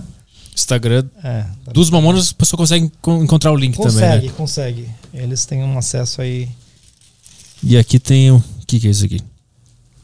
Isso daí. Ah, são doces. Ah, são doces. Tá. Vou, depois eu vou abrir pra não ficar muito confuso. Só a gente está lançando uma linha de doces é, infantis. Esses são doces especiais. Tá, vou comer. E uns adesivos também para você colocar no seu carro, pra Ah, você boa. precisar recortar o seu encarte. Aí, por falar em carro, vocês têm a Brasília original ainda? É, a gente recuperou a Brasília em quando foi em 2015, né? É 2014, 2015. É, a gente pegou os pedaços dela, remontamos em cima de uma outra que já existia aqui em São Paulo. Já tinha uma Brasília que era uma réplica. E a gente pegou essa Brasília e pegamos todos os pedaços da outra e reconstruímos nela. Hoje ela é uns 70, 75% original do que era. E vocês circulam com ela por aí às vezes, né? Vocês andam com ela. Se tiver gasolina, ela vai onde. Hoje tá no cemitério. tem- é, o- o Dinho falava que ela tem que andar em cinco pessoas. Como é que é? É um, um guiando e quatro empurrando. Então é uma Brasília, né, irmão? Mas, mas ela com gasolina e ela vai para vai lá para sua terra, só pôr num guincho lá que vai. É quando vocês andam por aí, o pessoal reconhece buzina. né? Eu vi Ah, um tem- videozinho. Tem, mais umas três. Tem a do Beto, tem o do Sorrisal, tem mais umas três Brasília aí rodando pelo país. E, e a gente vê com muita alegria, porque assim, é, todo mundo que ajuda a perpetuar o, o o legado dos meninos, pra gente é importante. Até quem fala mal. Se o cara falar mal de mim, beleza. Falar mal dele, beleza. Porque a gente tá ajudando a perpetuar o legado dos meninos. Entendeu? É, é essa que é a mágica da coisa. Eu Não tô, a gente não tá preocupado em agradar. A gente quer fazer o quê? Que a coisa seja reconhecida. O Mamonas hoje, quando a gente montou a página do Instagram, uma página começou timidamente. A gente conhecer, conseguiu o reconhecimento do selinho. Verificado aquele. verificado, Uhum. E tudo orgânico. Então, velho, é, se não for. Também é o seguinte: quem não quiser comprar, não compra. Não é obrigado a comprar, não. Sim. Mas quem quiser comprar e ajudar a gente, também a gente vai ficar grato. Tem mais coisas aqui? Tem a camiseta, né? É, tem, tem dois mil que eu deixei ali, ó, pra você fazer o merchan que. É, vou fazer uma cheia dos dois mil, né? Pague quatro. Eu te dou dois. Peraí. Essa aí já tem dono, né? Essa aqui tem dono. No caso, sou eu, né? Ah. Essa é uma parceira da, da FIT. Eu esqueci o nome da empresa, a, a Lu vai me matar, mas. E é, e a que eu tô usando também é, da loja, é, né? é Da, da loja, da, da- tem da da FIT, tem da Chico Rei. E. Putz, eu esqueci o nome da outra empresa, mas a agência Spider sabe certinho. Essas Tá camisetas, tudo à venda lá no Instagram do, Tá? do Na verdade, o. Instagram você tem a, a- Na bio você direciona, né? Pra Uhum. onde que é. A gente não entende isso porque a gente não vende. A gente só. Você redireciona só pra quem vende. licencia. A gente, a gente hoje é uma empresa que só licencia os royalties. Sim. Então, dependendo do que chega pra gente, a proposta que chega, a gente analisa. Ah, a gente também lançou agora recentemente a, o Pum da Estrela. É uma meleca, tipo uma. Como é que chama, Lelê? Slime? Como é que é? Aquele negócio da. estre- É moeba, isso? O que, que é isso? Meu, putz. Uma melequinha aqui. Aquelas geleca que tinha um fio É que acabar ficava com a vida puxando. do pai e da mãe, meu. Aham, Deve ser um inferno. Mas é, A, mas é legal. a- a Estrela já tinha feito uma vez. É. Já tinha feito acho que 97, né? É. É, e a gente relançou agora esse produto com a estrela. para as crianças brincar, estragar o piso, fazer, mas é legal. É uma coisa que é bem, bem positiva. Acho que é daqui dessa caixa é isso, né? O sabão, copinhos e tal. Tem mais alguma coisa pra mostrar? Ou vamos fazer as perguntas da galera aí? Faça, vamos podemos fazer, fazer? da galera. O que, que tá- temos aí? Temos questões, Caio? Temos questões, temos questões sim. No grupo do Telegram primeiro? Sim. Tem Então um- tá. O pessoal no grupo do Telegram, eu vou. Grupo do Telegram do Aderiva, se você quiser acessar, acessa aí é, www.sacocheio.tv que você tem acesso ao grupo do Aderiva no Telegram. É isso aí. Vamos Fala lá. pra galera mandar aqui. Que eu acho que. No Telegram não. Eu não avisei, né? É, se não avisou. Mas no Super Chato tem alguma coisa? Tem questão aí? Super chato não tem. Mas é uma boa. Era. Eu, eu devia ter te lembrado de falar disso no começo, mas o pessoal tá assistindo aqui. O pessoal começa a mandar as perguntas agora. chato, pode mandar aí. E perguntinhas no, no, no chat não tem ali? O quê? Alguma pergunta? Do YouTube? É, que rolou no YouTube. Ah, no YouTube tem aqui, mas tem, um, tem uma pergunta aqui no, no, no grupo do Telegram, Ah. que é do Rodrigo FM. Fala Petri, cheguei um pouco atrasado, então não sei se já comentaram.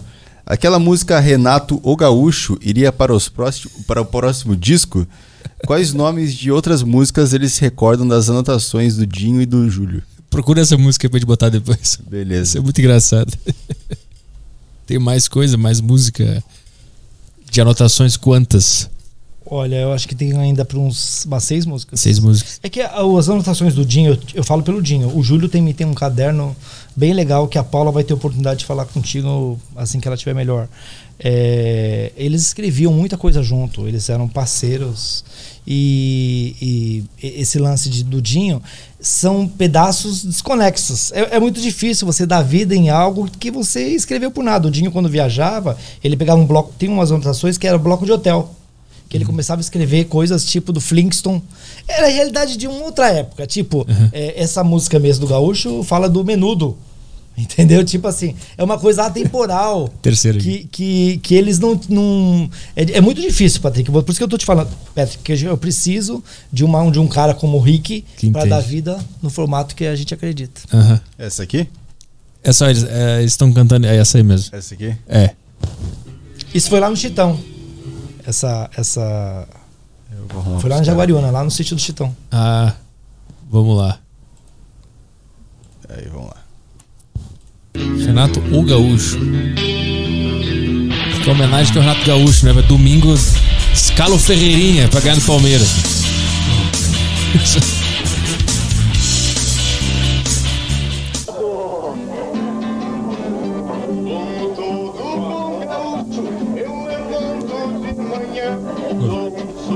pra mamãe, uma rasteira na irmã, um chimarrão fervendo, pois eu nunca sinto dor, dei um tiro num cachorro, porque não gostei da cor, cabra muito macho, te derrubo só com berro, cai a noite eu dou o rabo.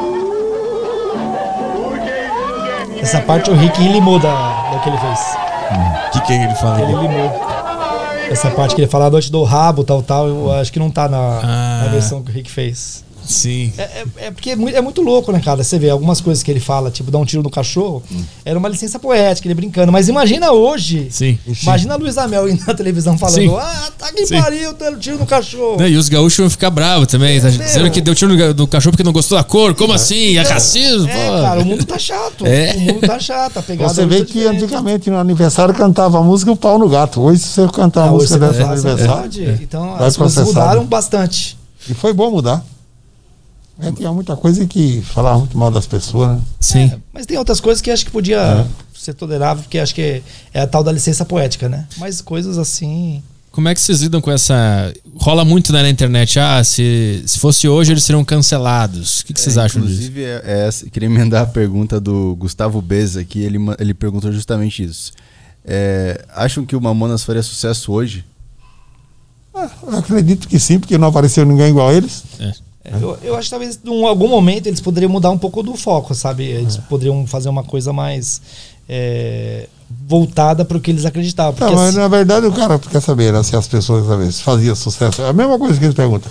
Será que o Pelé seria bom hoje? Lógico que seria, né? Uhum, Sim, É, sim. é, é, é- tão difícil que não apareceu nenhum Pelé como não apareceu nenhuma Manas, né? Sim.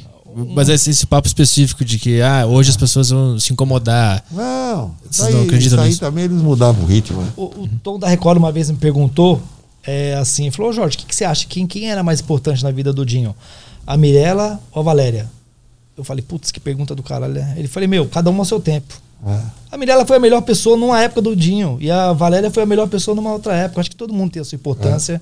E é difícil você cravar quem é bom e quem não é. Quem, eu acho que na- em, em tempos diferentes, os Mamonas foram mais foda. Hoje podia não ser? Podia. Mas assim, eles tiram todo um legado. Eu, eu acho que é difícil realmente, se você falar assim, 25 anos fazendo besterol. Porra, difícil. Mas assim, eles tinham a veia artística deles ia possibilitar eles migrar para qualquer outro tipo de coisa. Claro, sim. Isso eu não tenho dúvida, porque eles iam do sertanejo ao besterol com uma diplomacia ímpar. O que mais que tem? Tá entrando alguma coisa? Sim, tem o pessoal, o JP Silva mandou aqui no grupo do Telegram. Qual a melhor memória que vocês têm com os Mamonas? É, essa é a pergunta dele. Memória mais marcante. A memória mais marcante que a gente tem é, é- é os próprios fãs, né? porque a gente lembra assim de- de- de- dele dizendo, não, eu, eu não canto para mim, eu canto para o meu público, né? Uhum. Então, a, a melhor memória é, é a que ele deixou de dizer: eu não canto para mim, eu canto para meu público. E ele cantava alegre e alegrava os outros. Sa- saber que tanta gente guarda com carinho ainda É isso que memória. é importante, né? E Porque ele nunca fez um show por obrigação, ele fazia porque gostava, fazia brincando e ele alegrava os outros se alegrando também. isso tem alguma memória marcante? O Dinho, algumas vezes, uma, vez ele falou que ele fazia a mesma coisa que ele fazia antes, só que para algumas pessoas antes ele era vagabundo, agora ele era artista. Era o lado dele, que é aquele lado que você viu no Tomeuzão. Porque as pessoas são hipócritas, te- tem uma hipocrisia no lado geral, né? As pessoas, elas, ah, depois que o, o filho é bonito, todo mundo é o pai. Então existe essa regra, isso eu te falo de- de- em linhas gerais, que isso é muito positivo. E, e o Dinho ele tinha certeza que ele nasceu para ser artista. Como é que ele falava que o cara que é artista, como é que é? Ele sempre falava assim: o- o- as pessoas boas, o cara nunca pode bater no peito, eu sou bom. Os bons eles descobrem. Agora, ele também, ele, ele, a pessoa nasce artista, mas não tá, não tá delapidado, né?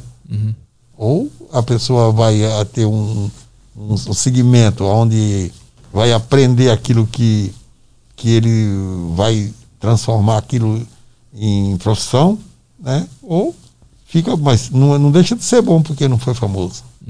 Você mesmo, primeira vez que você pegou no microfone e veio para cá, hoje você está muito mais maduro, muito mais consciente, sabe os ganchos, sabe porque você foi é o dia a dia. Sim. Não existe melhor técnica para o artista do que o palco. Eu acho que o, o- não só o Dinho, como todos os meninos, eles estavam se aprimorando cada vez mais. Eles estavam chegando no, no ápice da, da, da, da fama de um modo muito é, sério. Porque eles eles estavam ali fazendo o que queriam e estavam aprendendo todos os dias. Porque a arte é isso. Não só a arte, como o executivo, como o cara mais fodão, ele, a insegurança do primeiro dia, ele não vai ter depois de 10 anos. Sim. Eu acho que isso que fez com que eles é, encarassem o palco como uma grande brincadeira. Em algum momento da, da ascensão, em algum momento chegaram a quase perder a cabeça ou eles sempre foram muito concentrados e firmes em não deixar esse sucesso tirar eles do, do rumo deles? Eu falo pelo Dinho, o Dinho nunca chegou. Ele sempre falava assim, ó, eu, eu sou cantor, tenho fama, tudo lá fora. Entrou do portão pra cá, é normal. Né? E também não, pode, não posso me ficar pensando em fama, ficar pensando nessas coisas, né? Senão, isso sobe pra cabeça e nada disso é bom. É que foi, foi uma fama muito intensa, muito É, grande e do nada, né? muito rápido, o cara né? tinha que ser bom pra segurar e se É, manter. Ele não queria que subisse pra cabeça, né? Uhum. Que mais que temos de questões? Imagina você ganhar uma grana e você não ter tempo para gastar. Sim, sim. Imagina, ele tinha tempo? Não tinha Não. tempo para gastar. Tava sempre fazendo show, Não, trabalhando. Não tinha, você. Chegava a fazer nove shows na semana. Ele descansava segunda e terça às vezes, às vezes só segunda. Então imagina você, você não, quando ele comprou a 3000 GT, ele ficou mega feliz, ele não podia andar. Aham. Ele quase não andou com a GT, né? É, Porque e na não- verdade, assim, segunda-feira era folga, mas folga de palco, né? Porque ele atendia todo mundo em casa. tipo, Ah, uma romaria. entrevista, sim, sim. Então existia muito esse É, televisão, jornal, e a, a fã. Uhum. Qual foi aquela história que eles fizeram, acho que três ou quatro shows numa noite? Que eles pegaram, fizeram show, viajaram pra outra cidade, fizeram show, viajaram. Tem uma história, foram três ou Ele quatro. teve um dia que eles fizeram quatro shows, não, eu não sei. Aqui em Guarulhos eles fizeram show em todos os McDonald's, num dia só. Ah, que foi o McDonald's Feliz. Ah, no McDonald's? 96. Todos, Foi, o todos. ma- foi em 17 de maio de 96. Eu sei porque eu peguei esses dias o, um- o McDonald's deu uma, uma- um certificado para eles. Uhum. Deu um deu certificado. Eu esses dias eu também achei lá em casa uma, uma carta da Yamaha Odeon que mandou pro Dinho para dizendo que ele era músico porque ele tinha um- uma época atrás tinha tentado comprar alguma coisa, ele precisava de um comprovante de de como é que chama de Profissão, renda, né? de profissão, que ele era músico. De renda, e sim. aí ele foi lá comprar e, tipo, não, não rolava, porque ele não tinha como provar que ele. Aí ele pediu uma carta pra Yamaha Odeon, demorou acho que uns dois, três meses. Só que quando chegou a carta, ele já fazia um, dois, três shows por dia. Então ele sim. já nem precisava. Essa carta, inclusive, depois eu vou moldurar.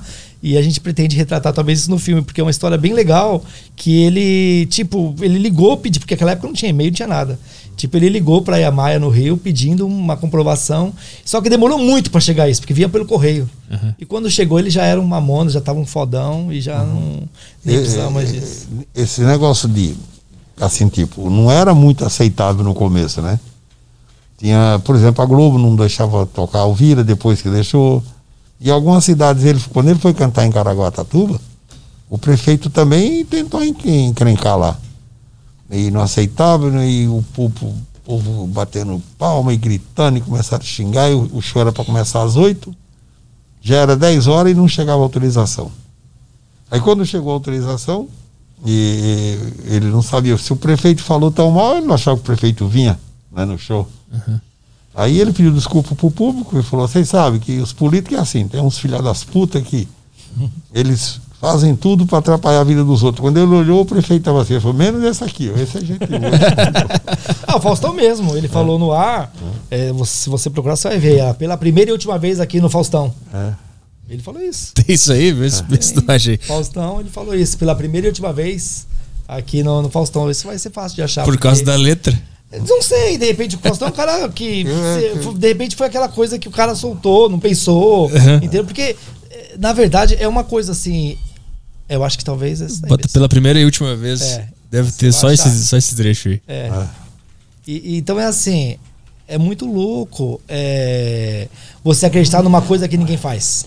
Acho que essa é a primeira, talvez. É um especial. Esse aqui é esse? Esse é um especial Você no. lembra, Lelê? Você lembra, A Lelê, a Você- Lelê não, não era. Não, mas a Lelê é internet, ela e. Eu não, já entendo. Se é eu, o Fernando, né, Fernando? Volta aí, Ele já tá mais velho. já volta não mais um. Muita coisa, né? Tem um vídeo ali. Eu acho que a primeira vez que eu vi eles foi esse aqui, ó. Foi Esse, esse segundo aí.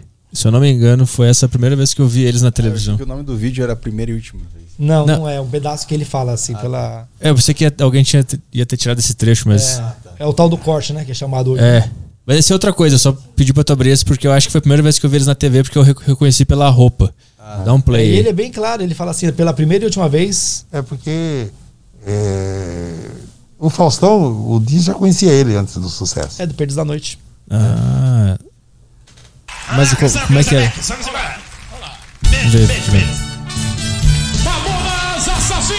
Do Domingão! Isso aí já tava estourado, né? Eles já estavam indo o tempo inteiro e tal. Se bota mais pra frente, é uma que ele tá de cinza com a capa.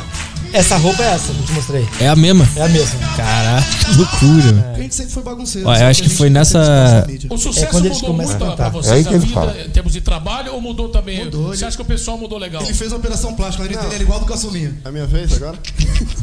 Não, o trabalho mudou bastante. A gente não esperava que fosse assim, é cansativo, show todo dia e tal. Agora, eu. Ele era office boy. Ele mudou. O que, que você fazia antes? Ah, só porque eu trabalhei quatro anos de boia. de- Boy é dose, hein, bicho? Né? É, é, um trabalho duro, né? Mas eu fui promovido e fui mandado embora depois. Você entregava mais ou você recolhia mais como boy? Ah, meu, isso aí é pegadinha. E você, meu, o que, que você fazia antes de conhecer? O que, que era? Transistor? O que, que era? Eu tinha uma firma de divisória e forro pra escritório. Mentira. O que, fala a bicho? verdade. Divisora e furo pra escritório? contar? Ele, ele tinha uma casa de umbanda. Urra, o japonês pai de santo, como é que é? Computador.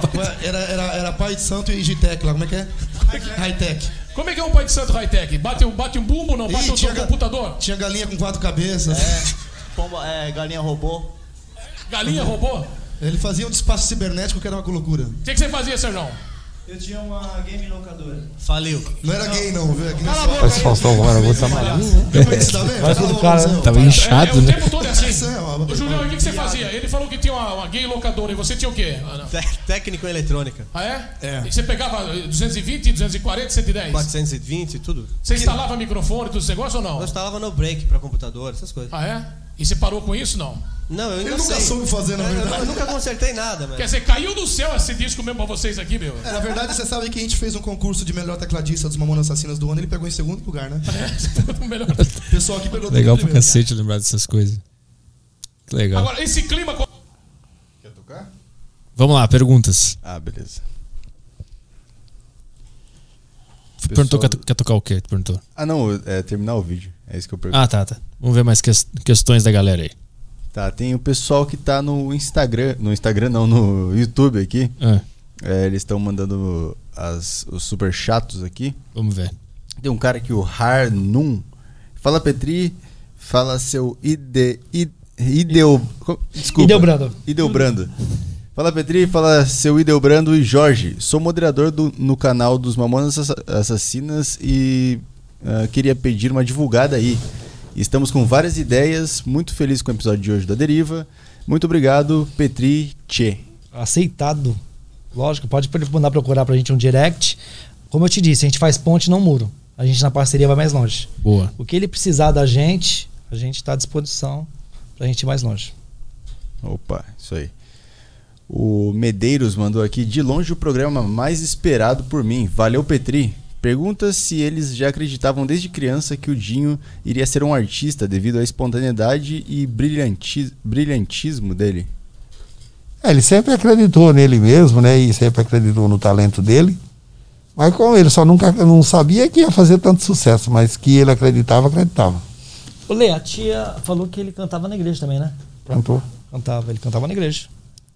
Ele- Ele cantava no coral da igreja. É, normalmente quem passa por banda de igreja aprende muito, né? Elvis, né? É é? Tipo, já, Elvis Presley, né? Ele era? Então, tipo, É? já que é pra se equiparar, vamos com um cara que é foda. É, a igreja são iguais. eles são da- é, o Elvis era da Não, mas acho que o. Elvis é um, também. um lance E desse a mesmo, né? Ele era um cara muito foda em igreja, né? Ele, ele cantava em coral, parece, né? O Elvis Eu, não, Presley. não sei, eu sei que, obviamente, não é do mesmo calibre, mas a Avril Lavigne era da, era da igreja. Eu gosto muito, por isso que eu sei. Ah, então, mas vamos se equiparar no cara que. Mas, Fui um pouco abaixo na escala? Fui, mas ela tu gosta da Avril. É legal pra cacete. Ela era da. Tem muito artista que começa na igreja e é que aprende são muito. mais lá. novo, o pessoal mais novo já é diferente. A Lele. É, Lelê? Como é que é? É, é verdade. Ela falou que a árvore tava no vinagre porque nunca envelhece, só pra quem não, não ouviu aqui. Vamos lá, mais questões. Tem o cara, o perfil aqui, o Uma Batata. Tem uma foto de uma batata no perfil. Ele perguntou aqui. eh, Não, ele mandou aqui uma. Não sei se ele perguntou, enfim. Programa muito foda. As músicas. As músicas atualmente só consegui achar elas em upload aleatórios no YouTube. Existe alguma plataforma onde elas estão atualmente ou algum plano de lançar no Spotify, YouTube Música? Tá no coisas? Spotify. Tá, tá no teaser, tá no, no Apple, tá em, em todas. Tá em tudo, eu escuto no Spotify. Se não tiver, vamos reclamar, hein? Vamos É. reclamar que. Tem to- Inclusive tem o. No Spotify tem o CD, o Ah, primeiro. tá. ele, ele se referiu à banda Utopia, na verdade. Ah, Utopia. Ah, Utopia. Ele Inclusive, esses dias um fã nos mandou e eu já tô vendo essa possibilidade. Porque o, o Utopia, ele foi um- uma outra época, foi um outro produtor. Eu acho que até faleceu, né? O cara que produziu, né? O Luizinho. É. É, um dos caras que. Mas a gente pensa, assim, em subir isso pro, pro Spotify e nas plataformas digitais. Porque o Utopia tem o som LP que eles lançaram, né? Sim. Som LP, que Eu, é uma coisa mais. eu ia falar que no, no Spotify tem até aquele CD ao vivo dos Mamonas também. Tem. Tem o segundo, aquele Tem, que, que é tem. 1406 ao vivo naquele CD é muito foda. É, muito boa. Inclusive, é, uma parte do filme a gente vai refazer os 10 anos da 89. Aham. E o Júnior é um parceirão, que é o dono da Rádio 89, o Júnior Camargo lá, e a gente vai refazer aquele show que teve no AMB, Hum. que teve um pessoal muito, muito top na época. A gente quer recriar isso lá justamente no AMB. Já, já arrumaram o AMB pra gente fazer esse, esse evento lá. É o que eu te disse, a gente tá esperando só a pandemia mesmo cessar pra gente começar. Mas vai ser um, um, um puta show. Eu recomendo a todo mundo aí que, que não tá ligado, tem uma versão da 1406 ao vivo no Spotify, no segundo CD que tem lá. Ouve aquele negócio que é inacreditável a energia que tem aquela música ao vivo, é muito boa. Ó, abriu aqui, ó. Ver? Cadeira sua. Podia ficar deitado e fazer uma sessão aqui, já a gente É. conversa. Vamos lá, o que mais tem aí? Tá, tem, voltando aqui pro nosso grupo do Telegram, tem o Luiz Navas. Ele mandou aqui: além do talento humorístico, todos eram muito bons músicos. Ah, acham que depois do sucesso eles poderiam voltar a fazer músicas sérias? Não, porque ele- eles já começaram com série e não deu certo, né? Então, mas eles iam continuar cantando, né? Mas eh, música séria eles fizeram e o Bonadil cortou asa. Vamos lá, mais uma aí. Deixa eu ver se tem o pessoal. Eu tô revisando aqui. Tem uma hora que o pessoal do Telegram manda mensagem. Mas tem aqui no, no YouTube também. É, o mesmo cara que mandou esse Harnum, ele falou, inclusive o Carlos tá por aí, é, tá aí por perto e cuida do canal oficial dos Mamonas, do qual sou o moderador, hehe. Só queria fazer essa observação. É, o canal YouTube, a gente, é, na verdade, ele foi criado um, algum tempo atrás pela gravadora. E esse canal a gente, quando fez uma live o ano passado com alguns artistas, a gente começou a movimentar esse canal. Hoje esse canal tem 110 mil, 111 mil. E a gente está trazendo sempre novidades, vídeos. Esses vídeos que eu te falei que a galera manda, a gente está inserindo, está interagindo. E quem cuida disso é o Carlos, que fez contato contigo, contigo inclusive. E a gente está tentando fazer desse canal uma coisa legal, uma coisa positiva, para fazer os bastidores do filme. Uhum. A gente quer trazer todas as novidades do bastidores, que vai ser três meses de filmagem, dentro do, do canal do YouTube. Lá, aqueles últimos vídeos que saem são coisas que vocês descobrem recentemente e Muitas, postam a lá. maior parte sim. A maior Legal. parte a gente depende muito do, do fã, do cara que. E, e, por incrível que pareça, cara, muita coisa que a gente recebe é do pessoal dos bastidores. Porque nessa época ninguém tinha uma câmera fácil. Sim. Cara lá que gostava de Mamonas não tinha uma câmera em casa, uma V8, uma. Então muitas pessoas que trabalhavam em, em, tipo uma RBS, numa tribuna, numa dessas empresas locais, falou: "Ô, "Meu, tem um arquivo aqui que eu filmei, que eu guardei", e é esse material que chega pra gente. Porque como não tinha celular nessa época, era o que virava era assim. Que é é, tem, tem shows também que foram remasterizados, né? É, tem. A gente tem um de Valinhos. Um Valinhos que foi o show que fizeram até um DVD na época. E tem um também que do Metropolitan que a gente está tentando negociar. É, porque é, é muito complicado. O cara, às vezes, ele fala assim: ah, por que, que você não lança tal DVD? Porque, meu, é, é muito cacique para pouco índio. Você tem que falar com um, liberar com outro, o cara que gravou. É difícil. Você, uma obra, quando você faz uma obra de um cara que está aqui, é uma coisa. Você faz uma, uma, uma obra de um cara que, que já morreu, é uma outra pegada. É muitas autorizações, é o cara que gravou, é a gravadora que tem o fonograma original, geralmente é da gravadora. A gravadora, ela tem o, ela tem o, o poder de falar eu não quero. É muito louco. A, a, a editora também. Então é dividido em várias vertentes. O cara às vezes acha que a gente não quer fazer, mas não é o fato de não querer fazer, é que para você tocar um projeto, você precisa de muitas mãos. Sim. Vamos mais, mais uma questão? Tem uma pergunta aqui de um cara no, no YouTube, eu até me interessei aqui, que é por que a MTV, que era o canal mais porra louca, não gostava dos Mamonas? Existe alguma história de alguma coisa assim? No começo eu não gostava mesmo, não. É. Ele, eu, eu acho que, cara, eles não acreditavam, né, no trabalho. É, é que assim, existe aquele efeito de rebanho que assim, ninguém gosta, ninguém gosta. Aí todo mundo começa a gostar, os caras falam, meu, eu também gosto. E eu, eu, particularmente, não peguei muito essa época. Eu te pode falar com mais propriedade, mas eu, eu acho, eu acho, eu gosto daquele MTV na estrada que fizeram, sabia? Eu acho legal. Eu acho que tem umas coisas legais. No começo é por causa que eles achavam que era palavrão, né? Depois e tinha algum conservador que era dono do grupo, né? Aí depois eles viram que se não se ajuntasse, né? Depois que estourou, não tinha Aí mais o que fazer. falaram, "Vamos-" Aí eles fizeram. É, todo mundo é pai de filho bonito. Sim. Eles rejeitavam tocar os clipes. Eles não... É, e tinha uma rádio que não tocava também, depois passou a tocar, é, era assim. Boa. O que mais temos aí? Bom, tem. Ah, tem bastante umas, umas questões aqui da galera. Ah, é, o cara. O mesmo cara que mandou aqui, o Harnum, ele mandou mais uma vez e ele falou aqui. Inclusive, para não passar aqui só para divulgação, queria pedir pro Jorge contar a história do Dejair. Inclu é, exclusiva pela primeira vez no Aderiva. No Aderiva. É, história de caminhoneiro. História do Ah. caminhoneiro, do Dejair da música. É, na verdade, ele, o jogador achou ruim. É que tem duas histórias. Tem essa do jogador, aqui ele tá falando de uma história do, da loja do Dico. Tem um primo nosso que faleceu. Ele tinha uma loja de, de veículos. E esse que meu tio falou também é verdade, que esse, o, o jogador achou ruim, né? É, o jogador era, ele era volante do Fluminense e, e o nome dele era Dejaí. E os outros jogadores começaram a encher o saco dele, né? Por causa que, por causa que a mulher, né? Ele, ele- o dia acho que chegou a falar com ele, falou, não, não tem nada a ver isso, não, é. é, Você nem conhece o João do caminhão, como é que você vai querer achar ruim, né? Né? Tem a história do, da agência que o Dico contava pra gente, que é um outro primo que veio a falecer recentemente, que teve um cara com esse nome que chegou lá pra vender um carro, que disse que ia vender tudo, que ia pra estrada, porque a mulher tinha dado um, um chifre nele e chamava deixar ir também. aí o Dinho, isso foi em 92 por aí, na, a loja foi mais ou menos isso, né? É. A loja ficou até 92, eu trabalhava com eles. Era do Fuca, do Fernando do Dico. E o Dinho ia sempre lá final de semana, às vezes, É. pra pegar algum carro, pra fazer alguma coisa pra show e tal. E aí o Dico contou essa história. Teve um maluco aqui que passou aqui que o nome dele é Dejaí, ele vai vender tudo que ele vai pra estrada.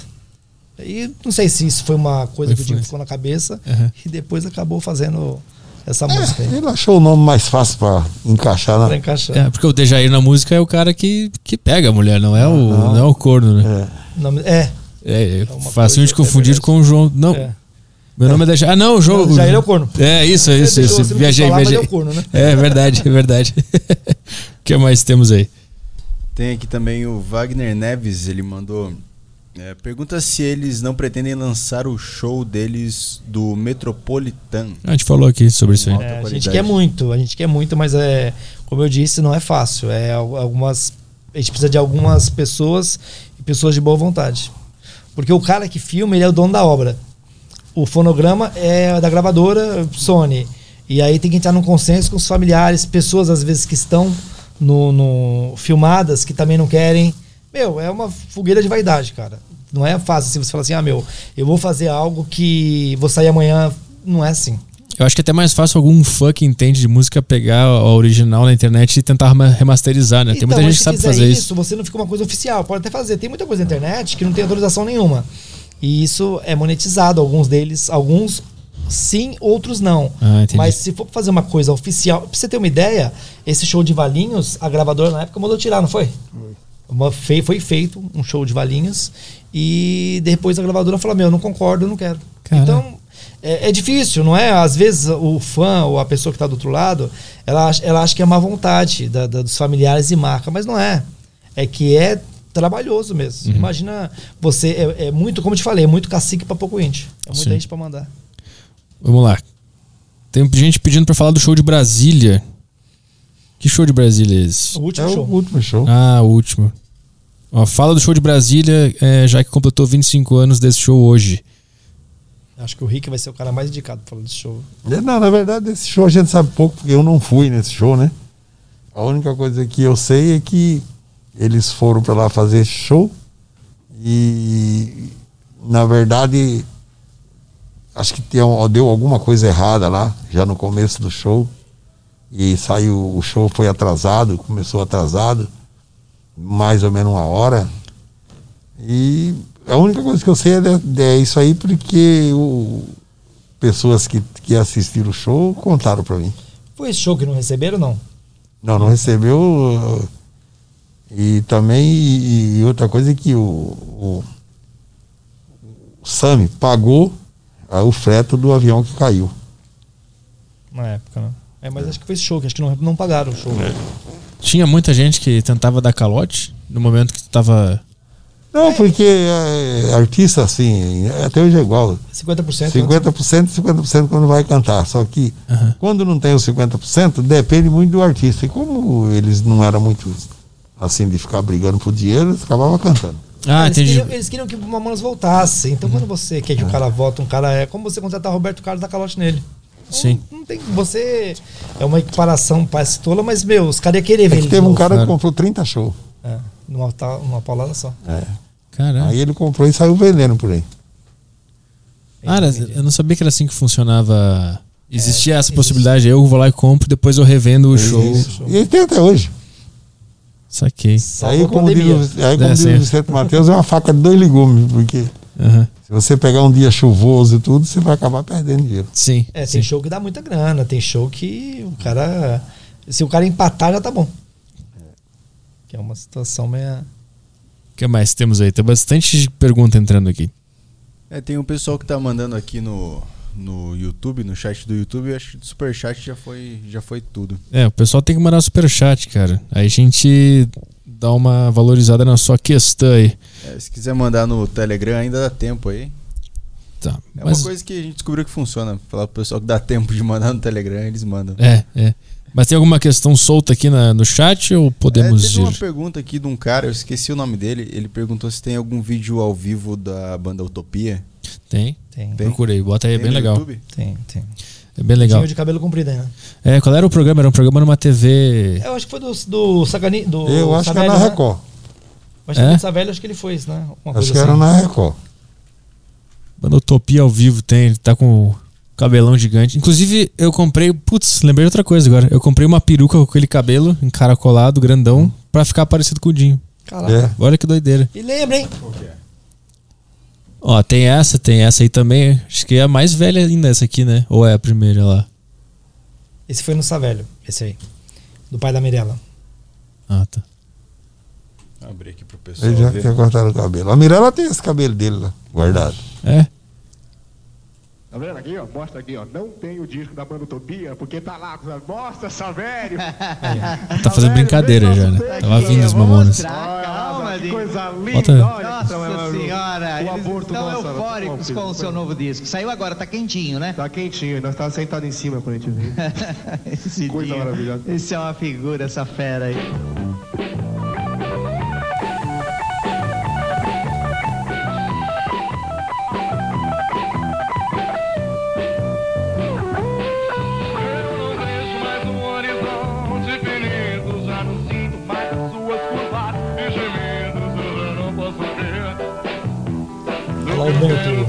Dos tempos da banda Utopia, que nunca chegou a decolar, até o apogeu, foram quase sete anos de estrada. Os cinco integrantes do grupo viviam de subempregos e todos eram da classe média baixa de Guarulhos. Queriam fazer rock no estilo dos Paralamas do Sucesso ou do Legião Urbana, mas foi com a receita de letras bem-humoradas, entre o escatológico e o obsceno, que eles conquistaram o público adolescente e infantil, responsável pelos quase 2 milhões de discos vendidos pelo grupo. Vê se não tem um outro que ele tá sentadinho no. Ou se é uma fantasia da minha cabeça. Tem um da Utopia que ele tá sentado num. Acho que eu vi do lado ali, nos recomendados. Tá vendo aqui, ó? Mostra aqui, ó. Ah, não, não é, não é. Pode voltar ali. Viajei. Deixa eu ver se tem alguma coisa aí que eu lembre. Tem mais coisa, né? Antigamente tinha menos, menos vídeos. Será que é uma, é uma imaginação minha que tinha um vídeo que ele tava sentado num degrau com o cabelão grande tocando assim? Será que eu inventei isso da minha fantasia, cara? É, mas enfim, tem até o álbum ali inteiro pra quem quiser ouvir, tem ali embaixo ali. Tem essa aí, Banutopia falando do, do fenômeno. Deve ser o CD inteiro esse aí, ó. É, deve ser esse aí. 1992. É. Temos mais questões aí? Por enquanto deu uma parada aqui. Deixa eu ver se deu uma atualizada aqui nas questões. Senão nós vamos embora. Hum. Se o pessoal não quiser. já vai o bagulho aí, né? É, se o pessoal não tem mais questões, nós vamos embora. Tem imagem que não foi pro ar do, do show nos Estados Unidos? Teve show nos Estados Unidos? Não, nos Estados Unidos só fizeram É, mixar o disco. mixar. Ah, tá. É, eles foram show. mixar. Eles, iam- eles iam pra lá dia 5 de, de março. E o acidente foi dia 2. Eles vão fazer show. Eles iam pra Portugal, depois ia pra lá. É, ia Portugal e depois para os Estados Unidos. Que cidade eles iam fazer show lá nos Estados Unidos? Não sei. Nem no Portugal também não sei. Ah, não Foi- tinha. Não sei porque. É, Portugal também está vindo pra divulgar. não- É, não tava, não, também não tinha. Entendi. Faz circuito de televisão e tal. Sei que a imprensa portuguesa veio pra cá pra fazer a cobertura do, da ida deles. Tem, apareceu um pessoal de Portugal aqui na live. Eles estavam querendo saber se vai se lançar do filme também em Portugal. Se tem alguma coisa disso já Vai, planejada. vai. Tem que ter fé. Fala pra eles que. Mas que a gente. Depois do Brasil, Portugal é o lugar que, o, que, que mais tem é, to- é, fã dos Mamona Assassina. A gente tem muito carinho pelo pessoal de Portugal. Boa. A gente tem muito respeito e, e é um do- dos países que mais é, tem o autorais dos Mamonas. Os direitos internacionais, é, coisa de 33% vem de Portugal. Cara, é bastante. É, em Portugal eles ouvem muito Mamonas. Boa. Estavam perguntando aqui sobre o musical do Mamonas. Como é que foi essa ideia? Como é que ela surgiu? A gente foi procurado pela Rose Downey, a Paulinha, a irmã do Júlio, ela, ela trouxe esse projeto. E aí a gente textualizou isso, fizemos algumas reuniões de roteiro, de, de ideias, de tudo que aconteceu. É, boa parte a gente vai estar usando no filme também agora. Mas foi um projeto muito legal, que, que nasceu em 2013, por aí, demorou uns três anos para ficar pronto, para captar os recursos. E quando foi, foi feito, a gente apostou muito. Aí a gente teve a oportunidade de conhecer o Rui Brizac, o Yudi, o Arthur, o Elcio, é, o Adriano Tunes, que foi a galera que interpretou os meninos com muita sapiência. A gente ficou muito feliz porque eles vestiram muito a, a proposta que a gente, inclusive esse vídeo, esse esse projeto do, do teatro, do musical, está no YouTube também. Uma vez, Quem quiser um trechinho aí. assistir é muito legal. É uma coisa que uma nostálgica assim que eh, nem a crítica conseguiu falar mal, velho. Foi muito legal assim porque as pessoas foram muito gente boa Uhum. com a gente. Aí a primeira montagem. Primeira montagem significa o quê? Que foi que depois de um tempo, a segunda montagem, eh, o Rui tava com, acho que no Canta Comigo, e aí ele não pôde participar. Aí teve uma, um outro. Aí o Yudi também já não tava. Ah, o Yudi entendi. Tamashiro, então já foi, mudou alguns, Saquei. alguns artistas. Eu imaginei que tivesse Mas tipo. o Rui a gente vai manter. Uhum. É, a gente vai manter. O cara foi muito. As pessoas choravam, as pessoas vibravam com. É, é verdade que essa, esses seios Alexandre. É da Flávia Maria Alexandre. Maria Alexandre. Não, Mary. Mary, Alexandre. Mary Alexandre. Que era, eu não lembro dela, eu chutei que era É, acho que é Flávia uma, uma das vezes do Fábio Júnior. É, mas é uma. É uma o que, que Não, eles fizeram? Eles, Eles- brincam, né? Se- que era uma homenagem a ela, né? Porque eu, vi, eu li no livro do Rick Bonadio, que é uma Ah, homenagem a ela. É isso mesmo. Põe um pouquinho pra frente que você vai ver a. Parte no céu. É, tem a parte deles no céu. Um pouquinho mais pra frente, que eles estão de anjo. Aí. Bota um pouquinho mais Olha o alto. Yudi Tamashiro. Assim o Dinho vai poder ser o gostosão, entendeu? Ei, Dinho! Meu irmão vai ser o baterista fodão. Isso, todo mundo fica feliz, né? Todo mundo feliz. E você vai ser a. Quando tiver tempo, ele assiste. É bem legal. Isso aí eles, eles estão de anjo porque isso eles não. A gente conta toda a trajetória da vida e, e, esse, e foi feito, quando foi feito o roteiro pelo Walter da Guerra, ele traz uma alusão de que eles estavam no céu Ah. e que o país estava muito chato e precisava de alguém para alegrar o Brasil. Aí eles são requisitados para fazer uma, um teatro biográfico. E aí eles descem do céu e aí tem todo o contexto, conta como que eles se conheceram, quando eles ficavam puto da vida, eles iam pro é, pro aeroporto e tipo eles contratavam um cara para ficar tirando foto deles para as pessoas pensarem que eles eram artistas. Vou deixar rodando quando ele fala. é muito louco essa, essa Por onde a gente começa? Muito legal. Isso rodou o Brasil? rodou. Foi em 23 estados, mais de 100 mil pessoas viram. Foi pra Porto Alegre? Foi. Pô, Foi por que, que eu não vi? É, foi Que loucura. Cara, foi velho, muitos artistas assim.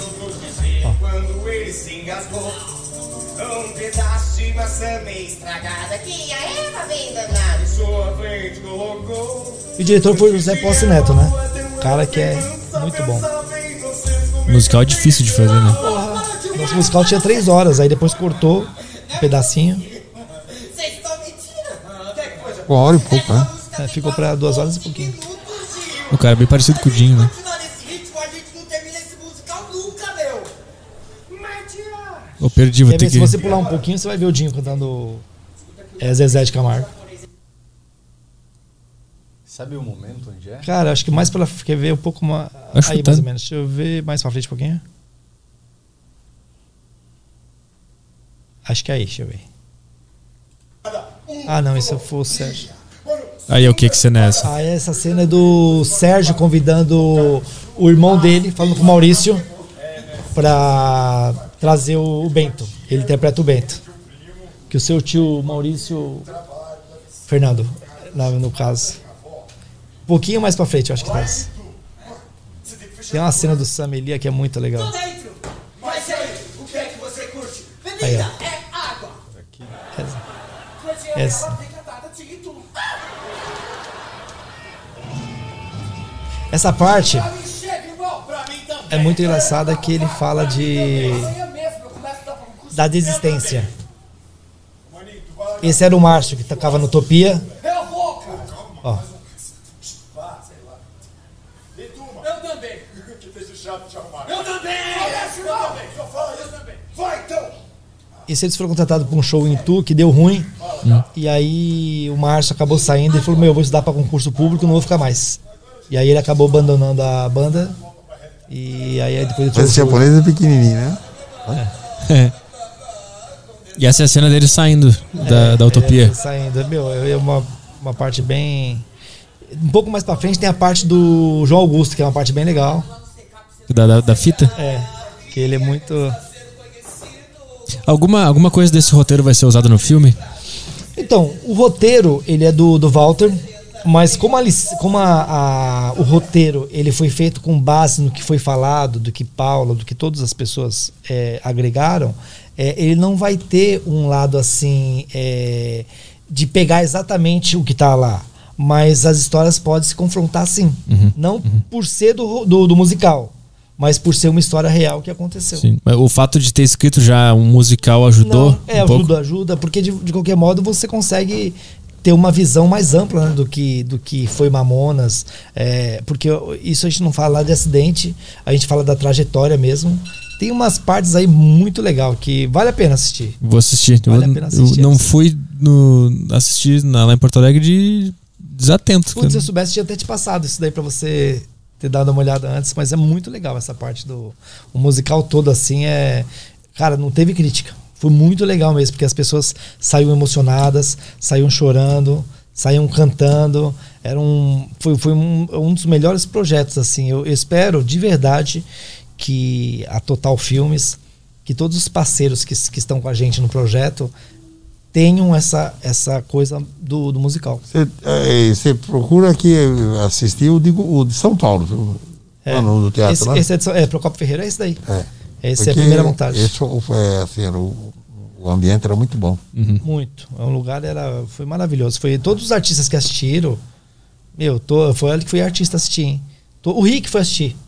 Você pode perguntar Rick pro Rick, foi. o Rick, o Sami. A acho que a Paula, Valéria. a Paula tava lá, a Hortência tava lá. é, a Cristiano Torlone. Meu, foi um monte de gente. Aquele crítico que era o mais forte do Brasil, que morreu há uns dois anos atrás, ele. ele Ah, é um gordinho Miranda? É, ele que deu a nota aí. pô. É. Não, é muito legal. A coisa assim. Ele, ele, ele tinha um programa na. na- ele falava de- na cultura. Uhum. E ele, ele- quando ele falou, na, falou desse musical, estava perfeito. Falou bem do, do musical.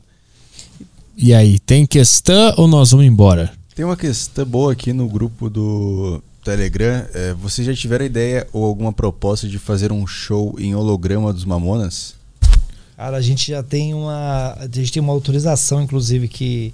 é, não dos Mamonas, mas é, eu autorizei há uns dois, três anos atrás, a Endemol Shine Brasil, a desenvolver um holograma do Dinho, para inclusive com parceria com a Rede Record, para desenvolver um, um holograma dele, é, porque o, o bispo né, tem, ele já tinha esse projeto de fazer é, holograma dele para várias igrejas, para estar em várias igrejas, em várias partes do mundo junto. Hum. E um dos do- das pessoas que na época pediram, que a gente estava no projeto lá com eles, eles pediram para desenvolver. Assim como a gente também, eu fiz uma parceria com a Fictri, que é uma empresa de, da Bia, que fez a Bia do Bradesco. Eles estão desenvolvendo a voz do Dinho, é, que é, vamos dar um spoiler aqui, a gente pensa em fazer com que ele apresente a entrada do filme. Ah, com mas- inteligência artificial. E com holograma. Então é assim, uma coisa assim, a gente tá vendo como que tá caminhando isso, já estamos trabalhando nisso há um ano e meio, tá? E é uma coisa super positiva, a gente e, é- e é em 3D, meu, é muito louco. É uma coisa assim é bem surreal. Eu vi algumas algumas cenas que, que quando me mandaram, eu falei, meu, Uma e a prévia. voz, eles desenvolveram a Bia do Bradesco, que Aham. eles são foda, o pessoal da Fictri. E eles estão trabalhando arduamente já há uns oito meses na- nesse projeto para desenvolver a voz do Dinho para que tenha a possibilidade de você fazer o que está fazendo com a gente com a voz do Dinho. Nossa. Ah, é louco. Os caras, meu, eles viajam assim, mas os caras são, são top. Tu viu uma prévia já de alguma Porra, coisinha? cara, eu vi de artistas aí que do Tim Maia, estão fazendo de várias pessoas assim. E não, é surreal. Você fala, meu, como é que pode? E existe, existe a possibilidade de. Agora, o holograma é uma coisa que é muito real, porque você vê o cara aqui Sim. interagindo contigo. Você tira foto com o cara. Ah, No futuro próximo, não vai ter aqueles banners, né? Vai ser o holograma mesmo. Sim. Então, vai, vai muita coisa boa por aí. Que loucura. Isso aí? É, isso aí tem mais. A galera tá mandando aqui. é, o Samuel Martins, ele mandou aqui. Acabei de comprar o vinil. O dia que o Petri tava no Flow falando de Mamonas, me deu vontade de ouvir. Procurei vinil e não tinha pra comprar. Agora ele falou, feliz. Ah, já tem, um comprador do vinil aí. Boa. E também a gente quer registrar o Fernando, que é o sobrinho do Bento, que é um parceirão nosso. Quer chegar aqui pra aparecer? Fernando. Fernando é um parceirão aí de. que tá aí com a gente nos projetos aí. Tá pegando ele aí? É, Só dá uma agachadinha. Agachadinha aí. Sobrinho do Bento, é isso? Isso, é um. Fala aí, Fernando. Bom, gente. Tudo bem. Adorei o programa de vocês aí. Tô prestigiando hoje aqui essa gravação aqui. Tá sendo uma ótima experiência aí, Valeu. lembrando um pouquinho de tudo junto com vocês aí. Valeu. Obrigado. E tem a Lelê. Lelê. Lelê é a nossa mascote, que está com quantos anos? 24, vou fazer 25. Acompanho aí o aniversário deles de morte. Boa. E ela é fã do programa, hein? Ela conhecia tudo do programa. Ela falou, tio, vem cá que eu vou te ensinar tudo o que acontece no programa, né, filho? legal, legal. Ela é uma pessoa que tá acompanhando vocês bem de perto. E a gente está nos ajudando, ajuda a gente nos projetos, na marca, em toda essa questão de potencializar a marca ali, ela, a gente faz do melhor modo possível, contando com a ajuda de tudo e todos. Sei que vai ser desconfortável com, com o microfone aqui, mas queria saber quando é que tu descobriu o que os Mamonas foram, como é que tu entendeu a dimensão do que era. Cara, assim, desde que eu nasci, a minha mãe, a minha avó, meu avô, meus familiares mesmo, eles sempre falaram da intensidade que era o meu tio e a banda deles, né? Eu acho que o- a primeira vez que eu me lembro de- por gente, né, falando do meu tio, foi uma época que eu tinha oito anos e eu tava indo pra escola e eu lembro que eu estudava de tarde e eu atrasei porque a minha mãe tava dando uma reportagem. E quando eu cheguei na escola, eu falei, ah, aí eles perguntaram, por que, que você chegou atrasado? Ah, minha, minha mãe tava dando uma entrevista, tal, dos Mamonas. Como assim dos Mamonas? Ah, eu sou sobrinha do Dinho. E aí todo mundo, nossa, você é sobrinha do Dinho! E, a- e desde aquela época até hoje, toda vez que eu falo, ah, sou sobrinha do Dinho, aí toda vez alguém tem uma história, putz, meu, naquele dia eu tava fazendo tal coisa. Nossa, eu escuto eles desde não sei quantos anos, desde que eu me conheço por gente. Então acho que quando eu tinha oito anos foi a data mais marcante que eu tive, assim, de que eu realmente caí por mim, do tipo, cara, meu tio é foda. Boa, valeu, obrigado. Valeu. Isso. Pô, muito legal, muito legal. Fechou? Que eu vou me despedir aqui. Beleza. Tem, tem só mais um pessoal que mandou mais umas mensagens aqui. É, seu podcast está cada vez melhor, Petri. Comecei a, comecei a ouvir as músicas dos Mamonas recentemente e amei a genialidade deles. Parabéns por manterem esse legado incrível. Que Deus abençoe vocês. Boa. Aí tem um cara que o nick dele é cara chato. Ele falou: é, Não era nascido na época dos Mamonas, mas graças à minha mãe conheci os famigerados. Um abraço a todos. Petri, pede pro Caio fazer te- é, teste toxicológico. O pessoal tá dizendo que você tá bêbado. Estão tá, falando que eu tô bêbado. você tá muito caralho. desanimado no microfone aí. É, tem, tem dias, tem dias que são assim, porra. Cansado. A live caiu aqui, deu uma estressada, mas tá tudo bem. Mais alguma mensagem ou é isso aí? Vambora. É isso aí, dá pra fechar. Então tá. já. Obrigado, obrigado por Obrigado vir no você, programa. Obrigado, cara. Obrigado, pela oportunidade. E a gente conta com a gente aí no, nos novos lançamentos, novas possibilidades. Boa. A gente tá aí pra somar com vocês. Farei de tudo pra manter a- a- o legado dos Mamonas vivo aí. No que eu puder fazer, eu vou manter. Eu vou- sempre que eu puder, eu vou Agora, falar. se você achar a fita, Vale. você vestido de, de Dinho, Robocop Gay, manda pra gente pôr no Instagram. Tá, beleza. Um abraço. valeu, tchau. valeu, pessoal. Até amanhã. Amanhã tem, né? Amanhã tem. Então tá. aí. Valeu. Giazão, amanhã. Como é que é? Giazão, amanhã. Ah, é amanhã o Gia. Pô, valeu. valeu. Tchau, tchau. Valeu.